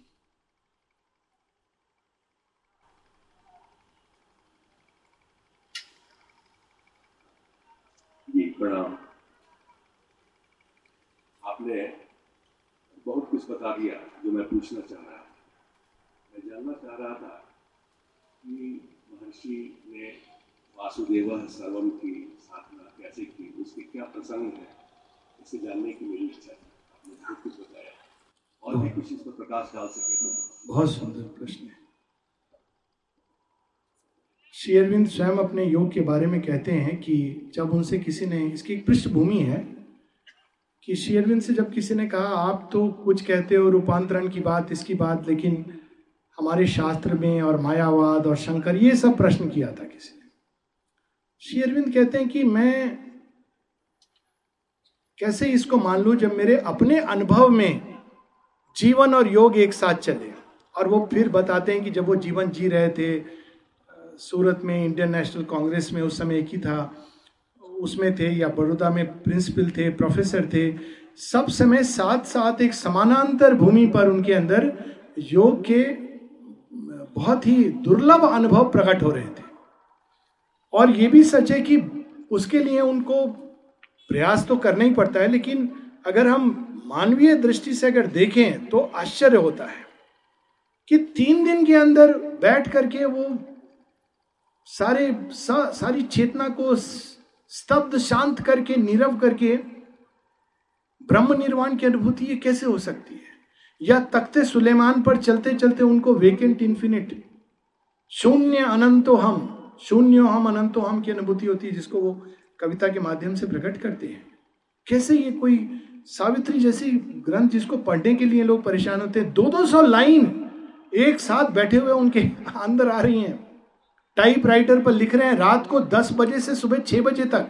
उस समय जब ऐसी ना लाइट है ना उस समय का टाइप राइटर वही यंत्र बना करके वो कंटिन्यूसली आर्य के पेजेस ये कैसे संभव है?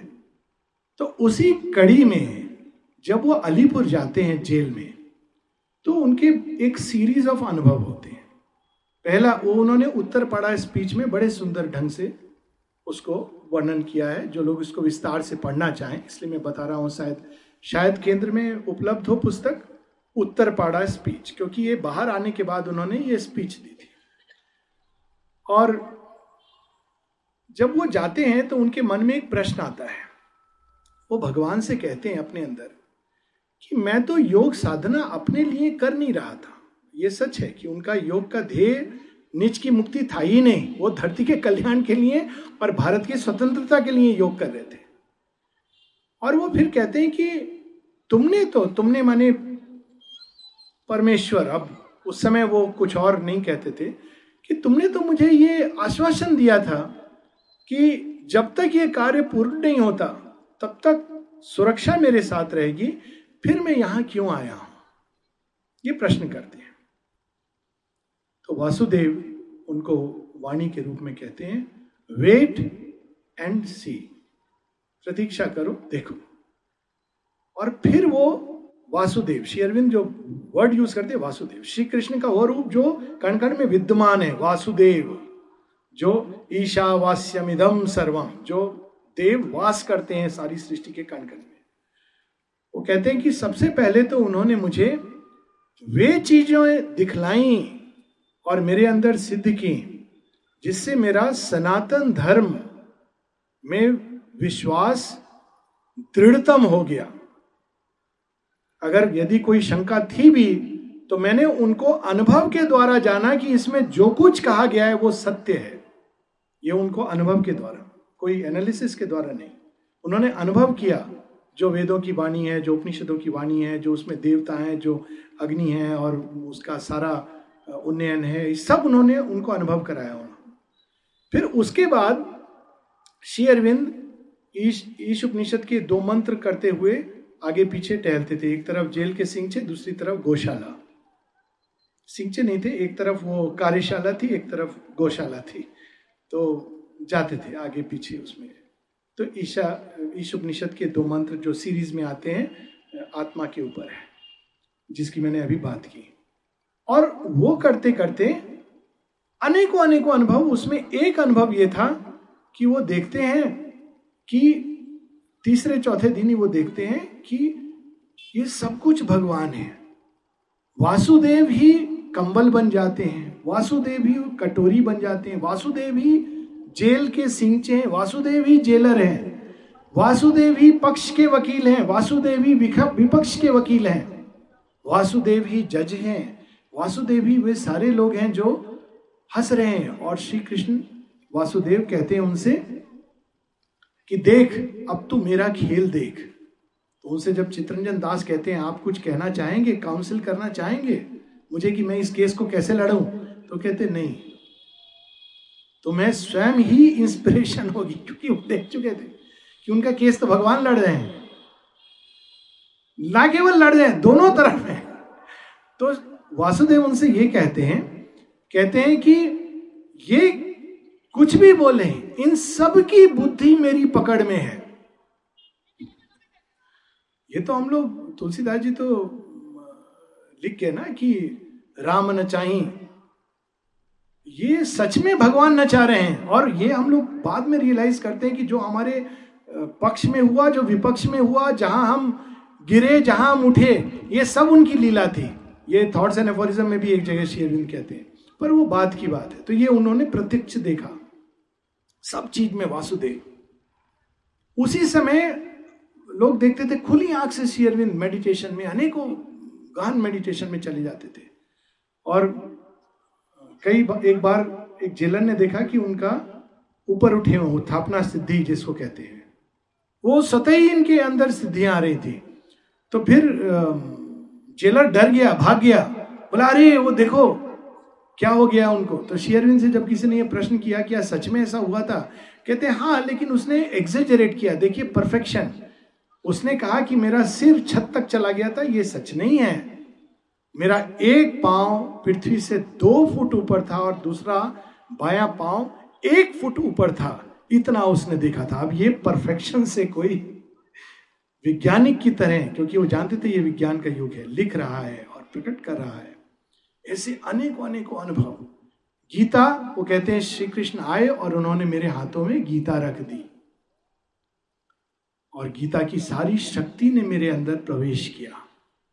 और तब मैंने उसके मूल अर्थ को जाना। और वो बाद में कहते हैं, मूल अर्थ क्या है? कर्म को कुशलता से करना, लेकिन बिना अटैचमेंट के ये सारी बात बताते हैं। बाद में जो गीता प्रबंध उन्होंने लिखे एसेज ऑन द गीता अद्भुत है।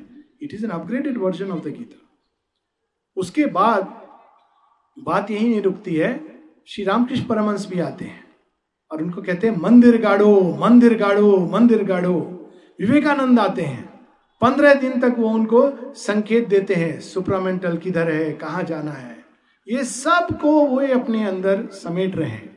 जैसे अगस्त ऋषि ने पूरे समुद्र को पी लिया था। ये सब कुछ वो, इन सब सिद्धियों के साथ जब वो बाहर आते हैं तो वास्तव में उसके बाद उनको एक गुरु बन करके देश विदेश जाकर लेक्चर देना चाहिए था। ये क्या करते हैं श्री अरविंद कि उसके बाद तो एकदम ही पाशर्म में चले जाते हैं। कोई पूछे कि ऐसा क्यों करते हैं? उनके पास तो योग विभूति भी है, राज विभूति भी है। योग की उच्चतम अवस्थाएँ उन्होंने जान ली और प्रसिद्धि भी पा ली। अब क्या बचा है? ये भगवान की समस्या है। वो संतुष्ट नहीं थे कि मैंने ये सब देख लिया, पा लिया। वे चाहते थे मनुष्य भी इसको पाए। और ये जानते थे कि अब तक क्या होता आया है कि कोई अनुभव करता है, मनुष्य को एक रास्ता बता देता है। मनुष्य उस पर चलता नहीं है, लिप सर्विस देता है। लिप सर्विस क्या होती है? हाँ हमारे गुरु जी बहुत अच्छे हैं, वो तो बस एक मंत्र दे देते हैं। ये किताब पढ़ो, तुम तर जाओगे। इस, ये एक मनुष्य की टेंडेंसी है। वो नहीं चाहते थे कि there should be the old wine in a new bottle एक जगह कहते हैं I don't want to give sanction to the old fiasco धर्म जो रिलीजन्स में नॉट धर्म इंडियन कंसेप्शन में रिलीजन्स में क्या हुआ? यही हुआ है, किसी ने कुछ प्राप्त किया, देखा, मनुष्य को दिया, मनुष्य के हाथ में किताब आई तो बंदर के हाथ में एक मनुष्य ने नरियल दे दिया, तू पी इसको, तेरे अच्छा किडनी काम करेगी। बंदर ने नरियल उठाया, फेंकने लगा, लड़ने लगा वो तो नरियल का एक ही उपयोग जानता है। तो वो ये चीज़ जानते थे कि जो कुछ उन्होंने रियलाइज़ किया है और कर रहे थे, उसके आगे जो सुप्रामेंटल है, जो अब तक धरती पर नहीं आया था, देवता आके वेद की ऋचाएँ उनके सामने प्रकट होती थी। ऐसी ऐसी भाषाओं में जो भाषा धरती पर अभी है भी नहीं शेयरविंद ने लिखी है, उनके नोटिक्स में है। तो वो जानते थे कि मनुष्य इसके लिए तैयार नहीं है, लेकिन ये आना है। तो अब वो इस तप में लग गए कि मनुष्य कैसे तैयार हो। और वो शुरू होती है उनके तप का दूसरा भाग जो पौंडीचेरी में आकर के वो करते हैं। वरना सारे रियलाइजेशन तो पौंडीचेरी आने के पहले हो गए थे उनको। पौंडीचेरी में वो पृथ्वी के लिए, मनुष्य के लिए तप कर रहे थे कि जो कुछ वो सिद्ध कर रहे थे, जो कुछ उनके अंदर प्रकट हो रहा था। इसको सावित्री में बड़े सुंदर ढंग से शेरविंद कहते हैं imperfect is the joy not shared by all my spirit's liberty I ask for all सबके लिए मैं मांग रहा हूँ। जो आप मुझे दे रहे हो। ठीक है, आपने तो मुझे कह दिया, शेरविंद पूर्व जन्म में अगस्त ऋषि भी थे, ये भी थे, वो थे। कहते ये काफ़ी नहीं है। सबके साथ में इसको बांटना चाहता हूँ। ये है श्री अरविंद का त्याग। और उस भूमि से फिर 1910 के बाद जो उन्होंने किया है, वो मनुष्य की जीवा के वर्णन के परे है। एक हिंट बस देता हूँ। बामा खेपा ईस्ट बंगाल के, अभी बांग्लादेश, बड़े सिद्ध संत थे। तो ये 1926 के पहले की बात है, क्योंकि इवनिंग टॉक्स में इसका संदर्भ है। तो कोई डिसाइपल उनके पास गया और उनसे उनसे कहा, आप कुछ बताएँगे श्री अरविंद के बारे में? वो क्या साधना कर रहे हैं? सुना है कि वो कुछ साधना कर रहे हैं पांडिचेरी में? उस समय कुछ ऐसे संत थे, वो उनके बोलने का तरीका, संत तो किसी बंधन में नहीं बंधे होते। तो उन्होंने कहा, मूर्ख, अपने शिष्य को कहते मूर्ख, मल और विष्ठा से तेरी जवान भरी हुई है। तू उनका नाम ले रहा है। जिनको मैंने सूर्य के द्वार से जाते देखा, वहाँ जहाँ से कोई वापस नहीं आता।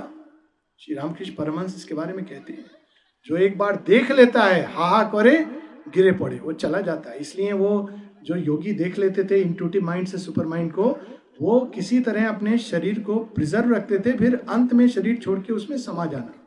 कहते मैंने उनको उस द्वार से जाते देखा, सूर्य से द्वारा। तू उनका नाम ले रहा अपने डिसाइपल को। शर्म नहीं आ रही है तुझे? जा पहले तू अपने चेतना को शुद्ध कर, फिर उनका नाम लेना। एक योगी श्री अरविंद के बारे में कह रहे हैं।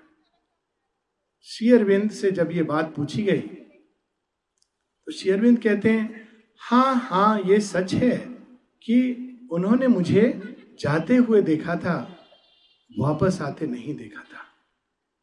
ऐसे जैसे बता रहे कि ट्रेन लेके पौंडीचेरी जाते हुए देखा था, वापस आते नहीं देखा था। दिलीप कुमार रॉय के भी एक संस्मरण है, इसी प्रकार के। ये एक कि शेरविंद क्या कर रहे थे? उनकी कविताएँ पढ़े सावित्री तो हमको रियलाइज़ होगा क्या वो कह रहे हैं। विश्व मानव वर्ल्ड्स काउंटलेस मैं countless misdeeds and few good deeds take place within my single heart I am the life of the village and the continent I am the struggle and the eternal rest कौन लिख सकता है? कि मैं ही धरती की पीड़ा और उसका श्रम हूँ और मैं ही उसका विश्राम हूँ और उसकी शांति हूँ। किसने ये सब रियलाइज़ किया होगा? दिलीप कुमार रॉय, श्री से कहते हैं कि मुझे आपका योग चाहिए। अब तो सुपरामेंटल डिसेंट मैनिफेस्टेशन के बाद माने इसको सुलभ किया सबके लिए, वरना पहले आश्रम में कोई भी ऐसे नहीं जा सकता था। सबके नाम जाते थे, माँ शेरविंद स्वीकार करते थे, तब कोई प्रवेश कर सकता था। और लोग कहते थे हम लोग इतने सारे लोग कहते थे we don't want numbers number में विश्वास नहीं करते थे कि लाखों लोग जुड़ गए। वो क्राइटेरिया था ही नहीं। तो फिर दिलीप कुमार रॉय ने जब इतने फ़ेमस व्यक्ति थे बर्ट्रन रसल गांधी जी इन सबके साथ उनकी दोस्ती थी तो उन्होंने जब कहा कि मैं आपका योग चाहता हूँ तो शेरविंद ने कहा हम्म, अभी मानसिक जिज्ञासा है तुम्हारी तुम पूरी तरह तैयार नहीं हो मेरे योग के लिए। बहुत दुख पहुँचा, ये ईगो को चोट पहुँची। मैं तैयार नहीं हूँ, मेरे जैसा टैलेंटेड आदमी तैयार नहीं है। संगीत का पारखी इंटेलेक्चुअल दुनिया में मेरा नाम है और मैं तैयार नहीं हूँ। तो थोड़े निराश, थोड़े हताश तो वो पहुँच गए एक मित्र को कहा, मित्र ने कहा, कोई बात नहीं है, एक पास में तांत्रिक सिद्ध योगी हैं, उनसे जाकर के आप योग तब तक कर लो, कोई बात नहीं। योग पे चलना है, आप इसी योग के पीछे क्यों पड़े हो? तो उन्होंने कहा, ठीक है, थोड़े गुस्से में भी थे। तो चले गए। वहाँ, ये उनके किताब में है Sri Aurobindo came to me it's all documented ये कहानी, उन्होंने खुद लिखी है। यहाँ पर ये पुस्तक है। तो वो जाकर के, वो योगी कहते हैं कि, तुम शांत होकर बैठो, तब मैं तुमको दीक्षा दूँगा। तो कहते हैं, यही तो आता नहीं, सब आता है, संगीत आता है, गाना आता है, सब आता है बड़े बड़े इंटेलेक्चुअल में वो कर सकता हूँ डिस्कोर्स व्याख्यान, शांत होना नहीं आता। तो वो कहते कोई बात नहीं, सिद्ध योगी ने कहा, बैठो, वो मैं कर दूँगा। तो बैठे धीरे धीरे वो एक ऐसी अवस्था में चले गए, उन सब जैसे शांत हो गए। फिर अचानक वो बाहर आए, वो सिद्ध योगी कह रहे हैं, झूठ बोलता है मेरे से? क्या झूठ बोला? तू तो बोलता था कि तेरा कोई गुरु नहीं है? हाँ कोई नहीं है। अरे तू मूर्ख, उन्होंने तुझे दीक्षित कर दिया है, जो सब सिद्धियों के ढेर पर राजा की तरह बैठे हुए हैं, और तू मेरे पास आया है, भिखारी से मांगने आया है। कौन? किसकी बात करें अरे वही जो तेरे पीछे खड़े हैं। कौन? श्री अरविंद। आपसे किसने कहा? उन्होंने खुद आके कहा कि इसको तुम दीक्षा मत दो। तो कहते हैं, फिर ये तो समझ नहीं आया, वो तो वो तो मुझे कुछ और बोले, आपको कुछ और बोले। भगवान की क्या बात है? तो फिर वो सिद्ध योगी ने बताया, देखिए, कई बार हम कई चीज़ें नहीं समझ पाते हैं क्योंकि हमारी बुद्धि की सीमा है। तो अचानक सिद्ध योगी ने बात बदल के कहा, तुमको हरनिया है कहीं? तो अब हरनिया का क्या लेना देना? कहते हाँ हाँ हरनिया तो है मुझे। दाहिनी तरफ़ हाँ है, इसलिए उन्होंने तुमको नहीं लिया। अब वो कहते हैं हरनिया का क्या लेना देना कहते हैं, ये शेयरविंद की करुणा है, क्योंकि उनका ताप, उनका तेज, जब वो तुमको स्वीकार करेंगे खुले रूप से तो उनका जो तेज तुम्हारे अंदर पड़ेगा तो तुम्हारे शरीर अभी तैयार नहीं है। उसके अंदर जितनी अशुद्धियाँ हैं, वो विस्फोट करके बाहर आएँगी। इसलिए उन्होंने कहा, लेकिन वो अभी भी तुमको तैयार करने में लगे हैं। उन्होंने स्वीकार कर लिया है, तुमको कहा नहीं है। तुमको तैयार कर रहे हैं अभी। क्योंकि ये ताप और तेज को संभालना इट इज़ नॉट इजी जब निशिकांत जो इतने फ़ेमस कवि शांति निकेतन में, जब वो आए तो टेगोर जी ने कहा भी कि सारे शांति निकेतन के टैलेंटेड लोग पता नहीं क्या बात है कि वो पांडिचेरी चले जाते हैं और जाए तो ठीक है, वापस नहीं आते तो उनको ये बात से बड़ी थोड़ा शोक संतापित था। तो ये जब आए तो उन्होंने कहा, देखो, एक और चला गया, एक विश्व में प्रख्यात कवि बनने वाला था। तो जब निशिकांत ने कहा कि मुझे आप, आपका योग इनिशिएशन चाहिए। तो श्री अरविंद कहते हैं, देखो, सोच समझ के निर्णय लो। कौन बोलेगा ऐसा? लोग तो कहेंगे, बहुत अच्छा है, और जुड़ जाओ। तुम भी आओ, तुम आप फ़ेमस हो, दस लोग और आएँगे। कहते हैं, सोच समझ के निर्णय लो। क्यों? कहते हैं, अगर तुम बाहर रहोगे तो तुम बहुत प्रसिद्ध कवि बनोगे, पूरे विश्व में प्रसिद्ध। ठीक है, यहाँ आऊँगा। यहाँ आओगे तो दो वर्ष के अंदर तुम्हारा शरीर अनेक रोगों से ग्रसित हो जाएगा। इतनी सारी शरीर के अंदर, इतनी सारी प्रकृति के अंदर कठिनाइयाँ हैं। तो तुम कवि बन जाओ। क्यों? योग में तो उनका उत्तर बड़ा अद्भुत है। कहते हैं कि माँ काली की संतान क्या रोग और मृत्यु से डरेगा? ये एटीट्यूड है तो उन्होंने कहा ऑल राइट काम और ये सच है कि उनके शरीर में जितने वो कहते थे, मेरे शरीर को भगवान ने बीमारियों का एक्सपेरिमेंट करने के लिए। और अगर कोई कहता था, मुझे ये रोग कहते, बस इतना ही है। एक तो पेप्टिकल्सर से परेशान हो गया। मुझे तो ये दस रोग हैं, गिना देते थे। अब पूरी एट्टी में उनकी मृत्यु हुई। बीच में लकवा जब लगा कि मरने वाले हैं। सब डॉक्टर ने कह दिया, दो दिन और। तो कहते हैं कि क्या करें? इशारा करते हैं, बोल नहीं पा रहे कि माँ तक ले जाओ। माँ के पास जाते हैं तो माँ से कहते हैं पॉइंट आउट करके बोल नहीं पा रहे कि अपने चरण मेरे हृदय पर रख दो माँ। माँ कहती है वेरी इंटेलिजेंट ये होती है इंटेलिजेंस इंटेलिजेंस ये नहीं होती जिसको हम संसारिक बुद्धि, कि अरे हम इन चीज़ों से बचे रहते हैं। हम बुद्धिमान है। देखो, मूर्ख लोग हैं, कहाँ पौंडीचेरी जाके अंधविश्वासी लोग, माँ माँ माँ करके ऐसे होता है थोड़ी कोई? हम हैं। कर्म योग कर रहे हैं, कर्मठ। ये मूर्खता है। खैर, वो नहीं समझ पाता मनुष्य उसकी समस्या है। तो वो, माँ कहती वेरी इंटेलिजेंट भगवान का मूल्यांकन। चरण रख देती है। बारह वर्ष उसके बाद बिल्कुल ठीक होके स्वस्थ होके चलते हैं। ये श्रद्धा, ये करेज ये इस योग में चाहिए। इस योग में क्या चाहिए? ये नहीं कि हम कितना मेडिटेशन कर सकते हैं, ये नहीं। ये फेथ चाहिए। करेज चाहिए। करेज किस बात की? लीप टुवर्ड्स द फ्यूचर जब कोई भी ऐसी लीप होती है तो सब कुछ संभव है। जो सब कुछ संभव है, होते हुए रिस्क लेता है, वही पहुँचता है। कबीरदास जी ने कहा ना, जो घर फूके आपना चले हमारे साथ। ऐसे ही कुछ श्री अरविंद का निमंत्रण है। ये नहीं कह रहा हूँ कि ऐसा होगा। माता जी की कृपा है। सब कुछ सुंदर होगा। घर भी अच्छा चलेगा। संसार भी अच्छा रहेगा। अगर हम उन पर आश्रित होकर जीना सीख लें। किंतु जीवन है, उसमें अच्छी बुरी चीज़ें जुड़ी रहती हैं। सबके जीवन में। परंतु हमको ये कभी नहीं भूलना चाहिए कि इन सब चीज़ों को माँ शेरविंद ने स्वयं अनुभव किया है। वो इस तरह से हमको जानती हैं, जैसे एक माँ अपने शिशु को जानती है। ये बस हमको भूलना नहीं चाहिए। और जहाँ तक संभव हो, वो हमको सब प्राकृतिक, दैहिक, दैविक आपदाओं से बचा करके ही ले जाना चाहती है। बचा करके ही ले है। ऐसी है माँ। ये तो बात शुरू हुई थी श्री अरविंद के जेल के अनुभव से, वासुदेवम सर्वम थी ये जीवन में डिसाइपल अनुभव करने लगते हैं कि हर चीज़ में वो भगवान का हाथ और हस्तक्षेप देखने लगते हैं। इतना दुर्लभ अनुभव जो इस योग में बढ़ रहे हैं, उनके लिए सहज स्वाभाविक हो जाता है। उसमें भी, जिसको हम बाहर से अच्छा कहते हैं, उसमें भी इसको हम बाहर से बुरा कहते हैं। ये वेदांत का संपूर्ण दर्शन है। कुछ पंक्तियाँ सावित्री की, शायद उसके बाद हम लोग बंद कर सकते हैं। सावित्री की पंक्तियाँ हैं, ये जो संपूर्ण भगवान की संपूर्णता के दर्शन की आशा से भरी हुई।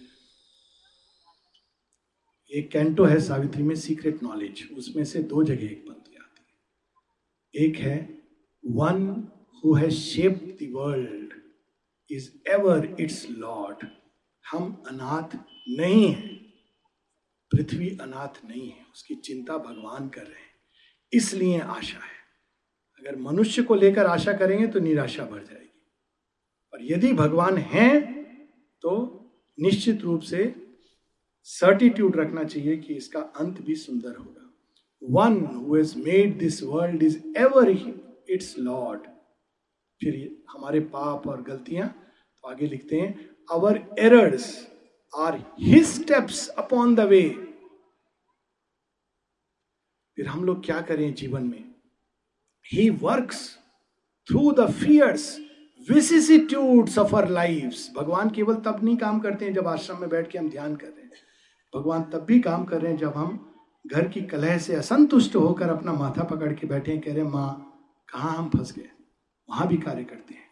He work through the fierce vicissitudes of our life vicissitudes ऊपर नीचे जो होता रहता है। He work through the hard breath of battle and toil कभी कभी ऐसे जीवन में अवसर आते हैं जब आदमी थक जाता है। कहता है, बहुत हो गया। भगवान, बहुत हो गया। या तो अब तो मुझे उठा ले या चीज़ें ठीक कर दे। उस समय भी वही खड़े होते हैं। Hard breath of battle and toil he work through our sins our sorrows and our tears जब हम रो रहे होते हैं, कोई है जो आँसू पूछने के लिए पास खड़ा होता है? कोई है जो धूप में अपना आंचल फैलाकर प्रतीक्षा कर रहा होता है? कोई है जो हमको दुग्ध पान कराने के लिए आतुर है?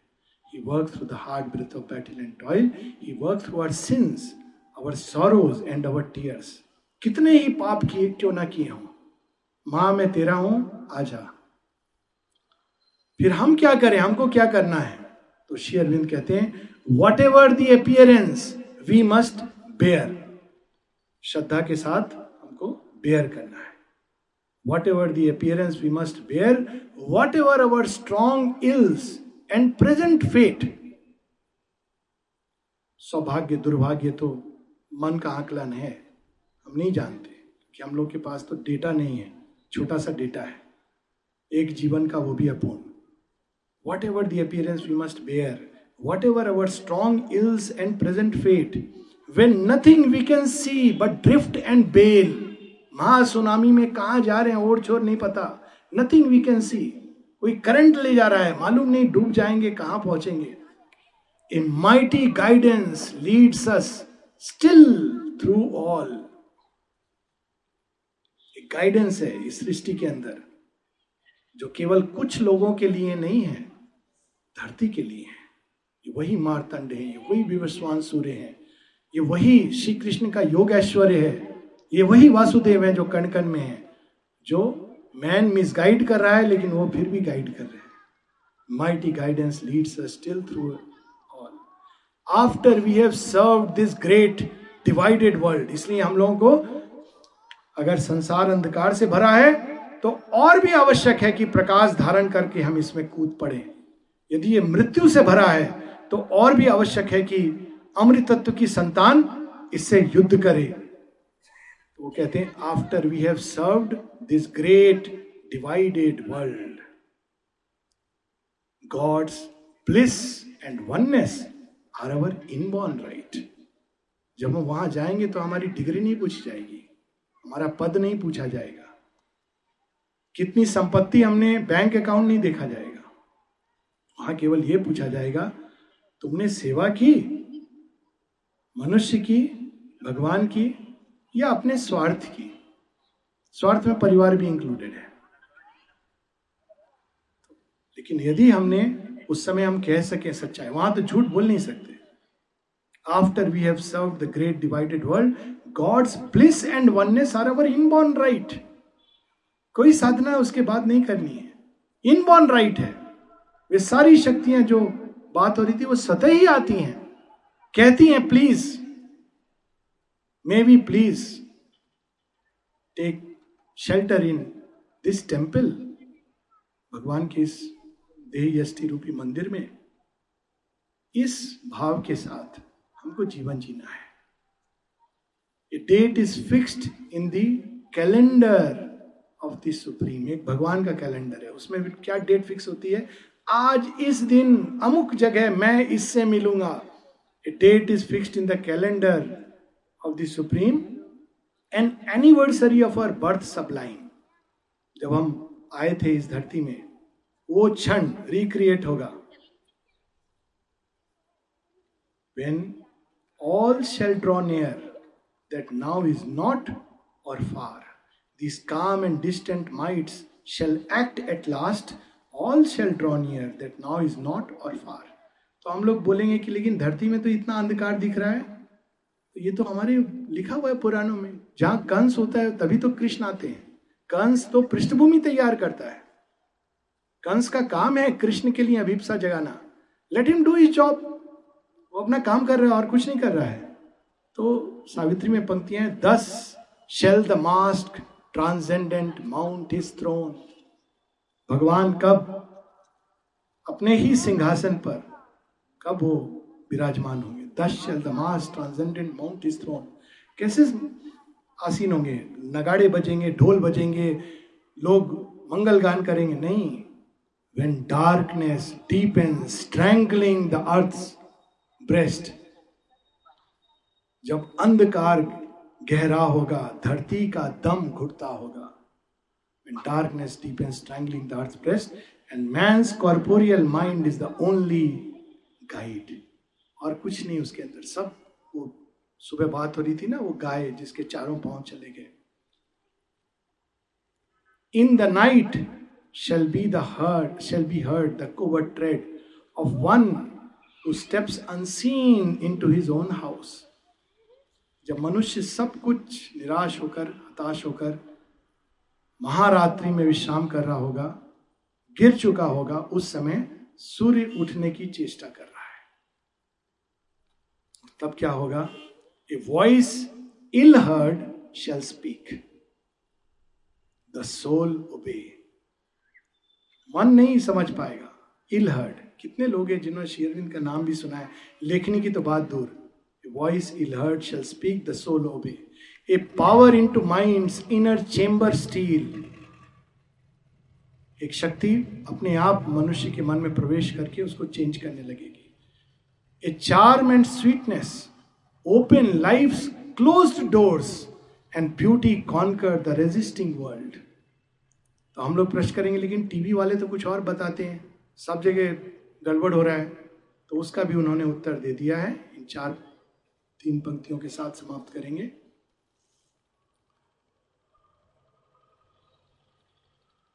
For man shall not know God shall grow up while the wise man talk and sleep भगवान तो कन्हैया बड़े होते चले गए। कंस मंत्रणा करता रहा। वहाँ पर ग्वाल बाल डिबेट करते रहे, कौन है ये? बड़े चार्मिंग हैं। देवता कभी रुष्ट होते, कभी प्रसन्न होते, ये कौन धरती पर आ गया जो मेरी पूजा समाप्त कर रहा है? इस क्षण में भगवान God shall grow up while the wise man talk and sleep उनका काम ही यही है। जितने टीवी एनालिस्ट हैं बात करते हैं, अपना पैसा लेते हैं, होटल में जाके शराब पीते हैं और कबाब खाते हैं। I am telling you this stop watching the television supramental कहीं दिखाई नहीं देगा। God shall grow up while the wise man talk and sleep for man shall not know the coming till its hour सूर्य उग रहा है, ये जब तक पहली किरण नहीं फूटती, हमको पता नहीं चलता। लेकिन सूर्य का उगना तो तभी निर्धारित हो गया था जब रात प्रारंभ हुई थी। Man shall not know the coming till its hour and believe shall be not till the work is done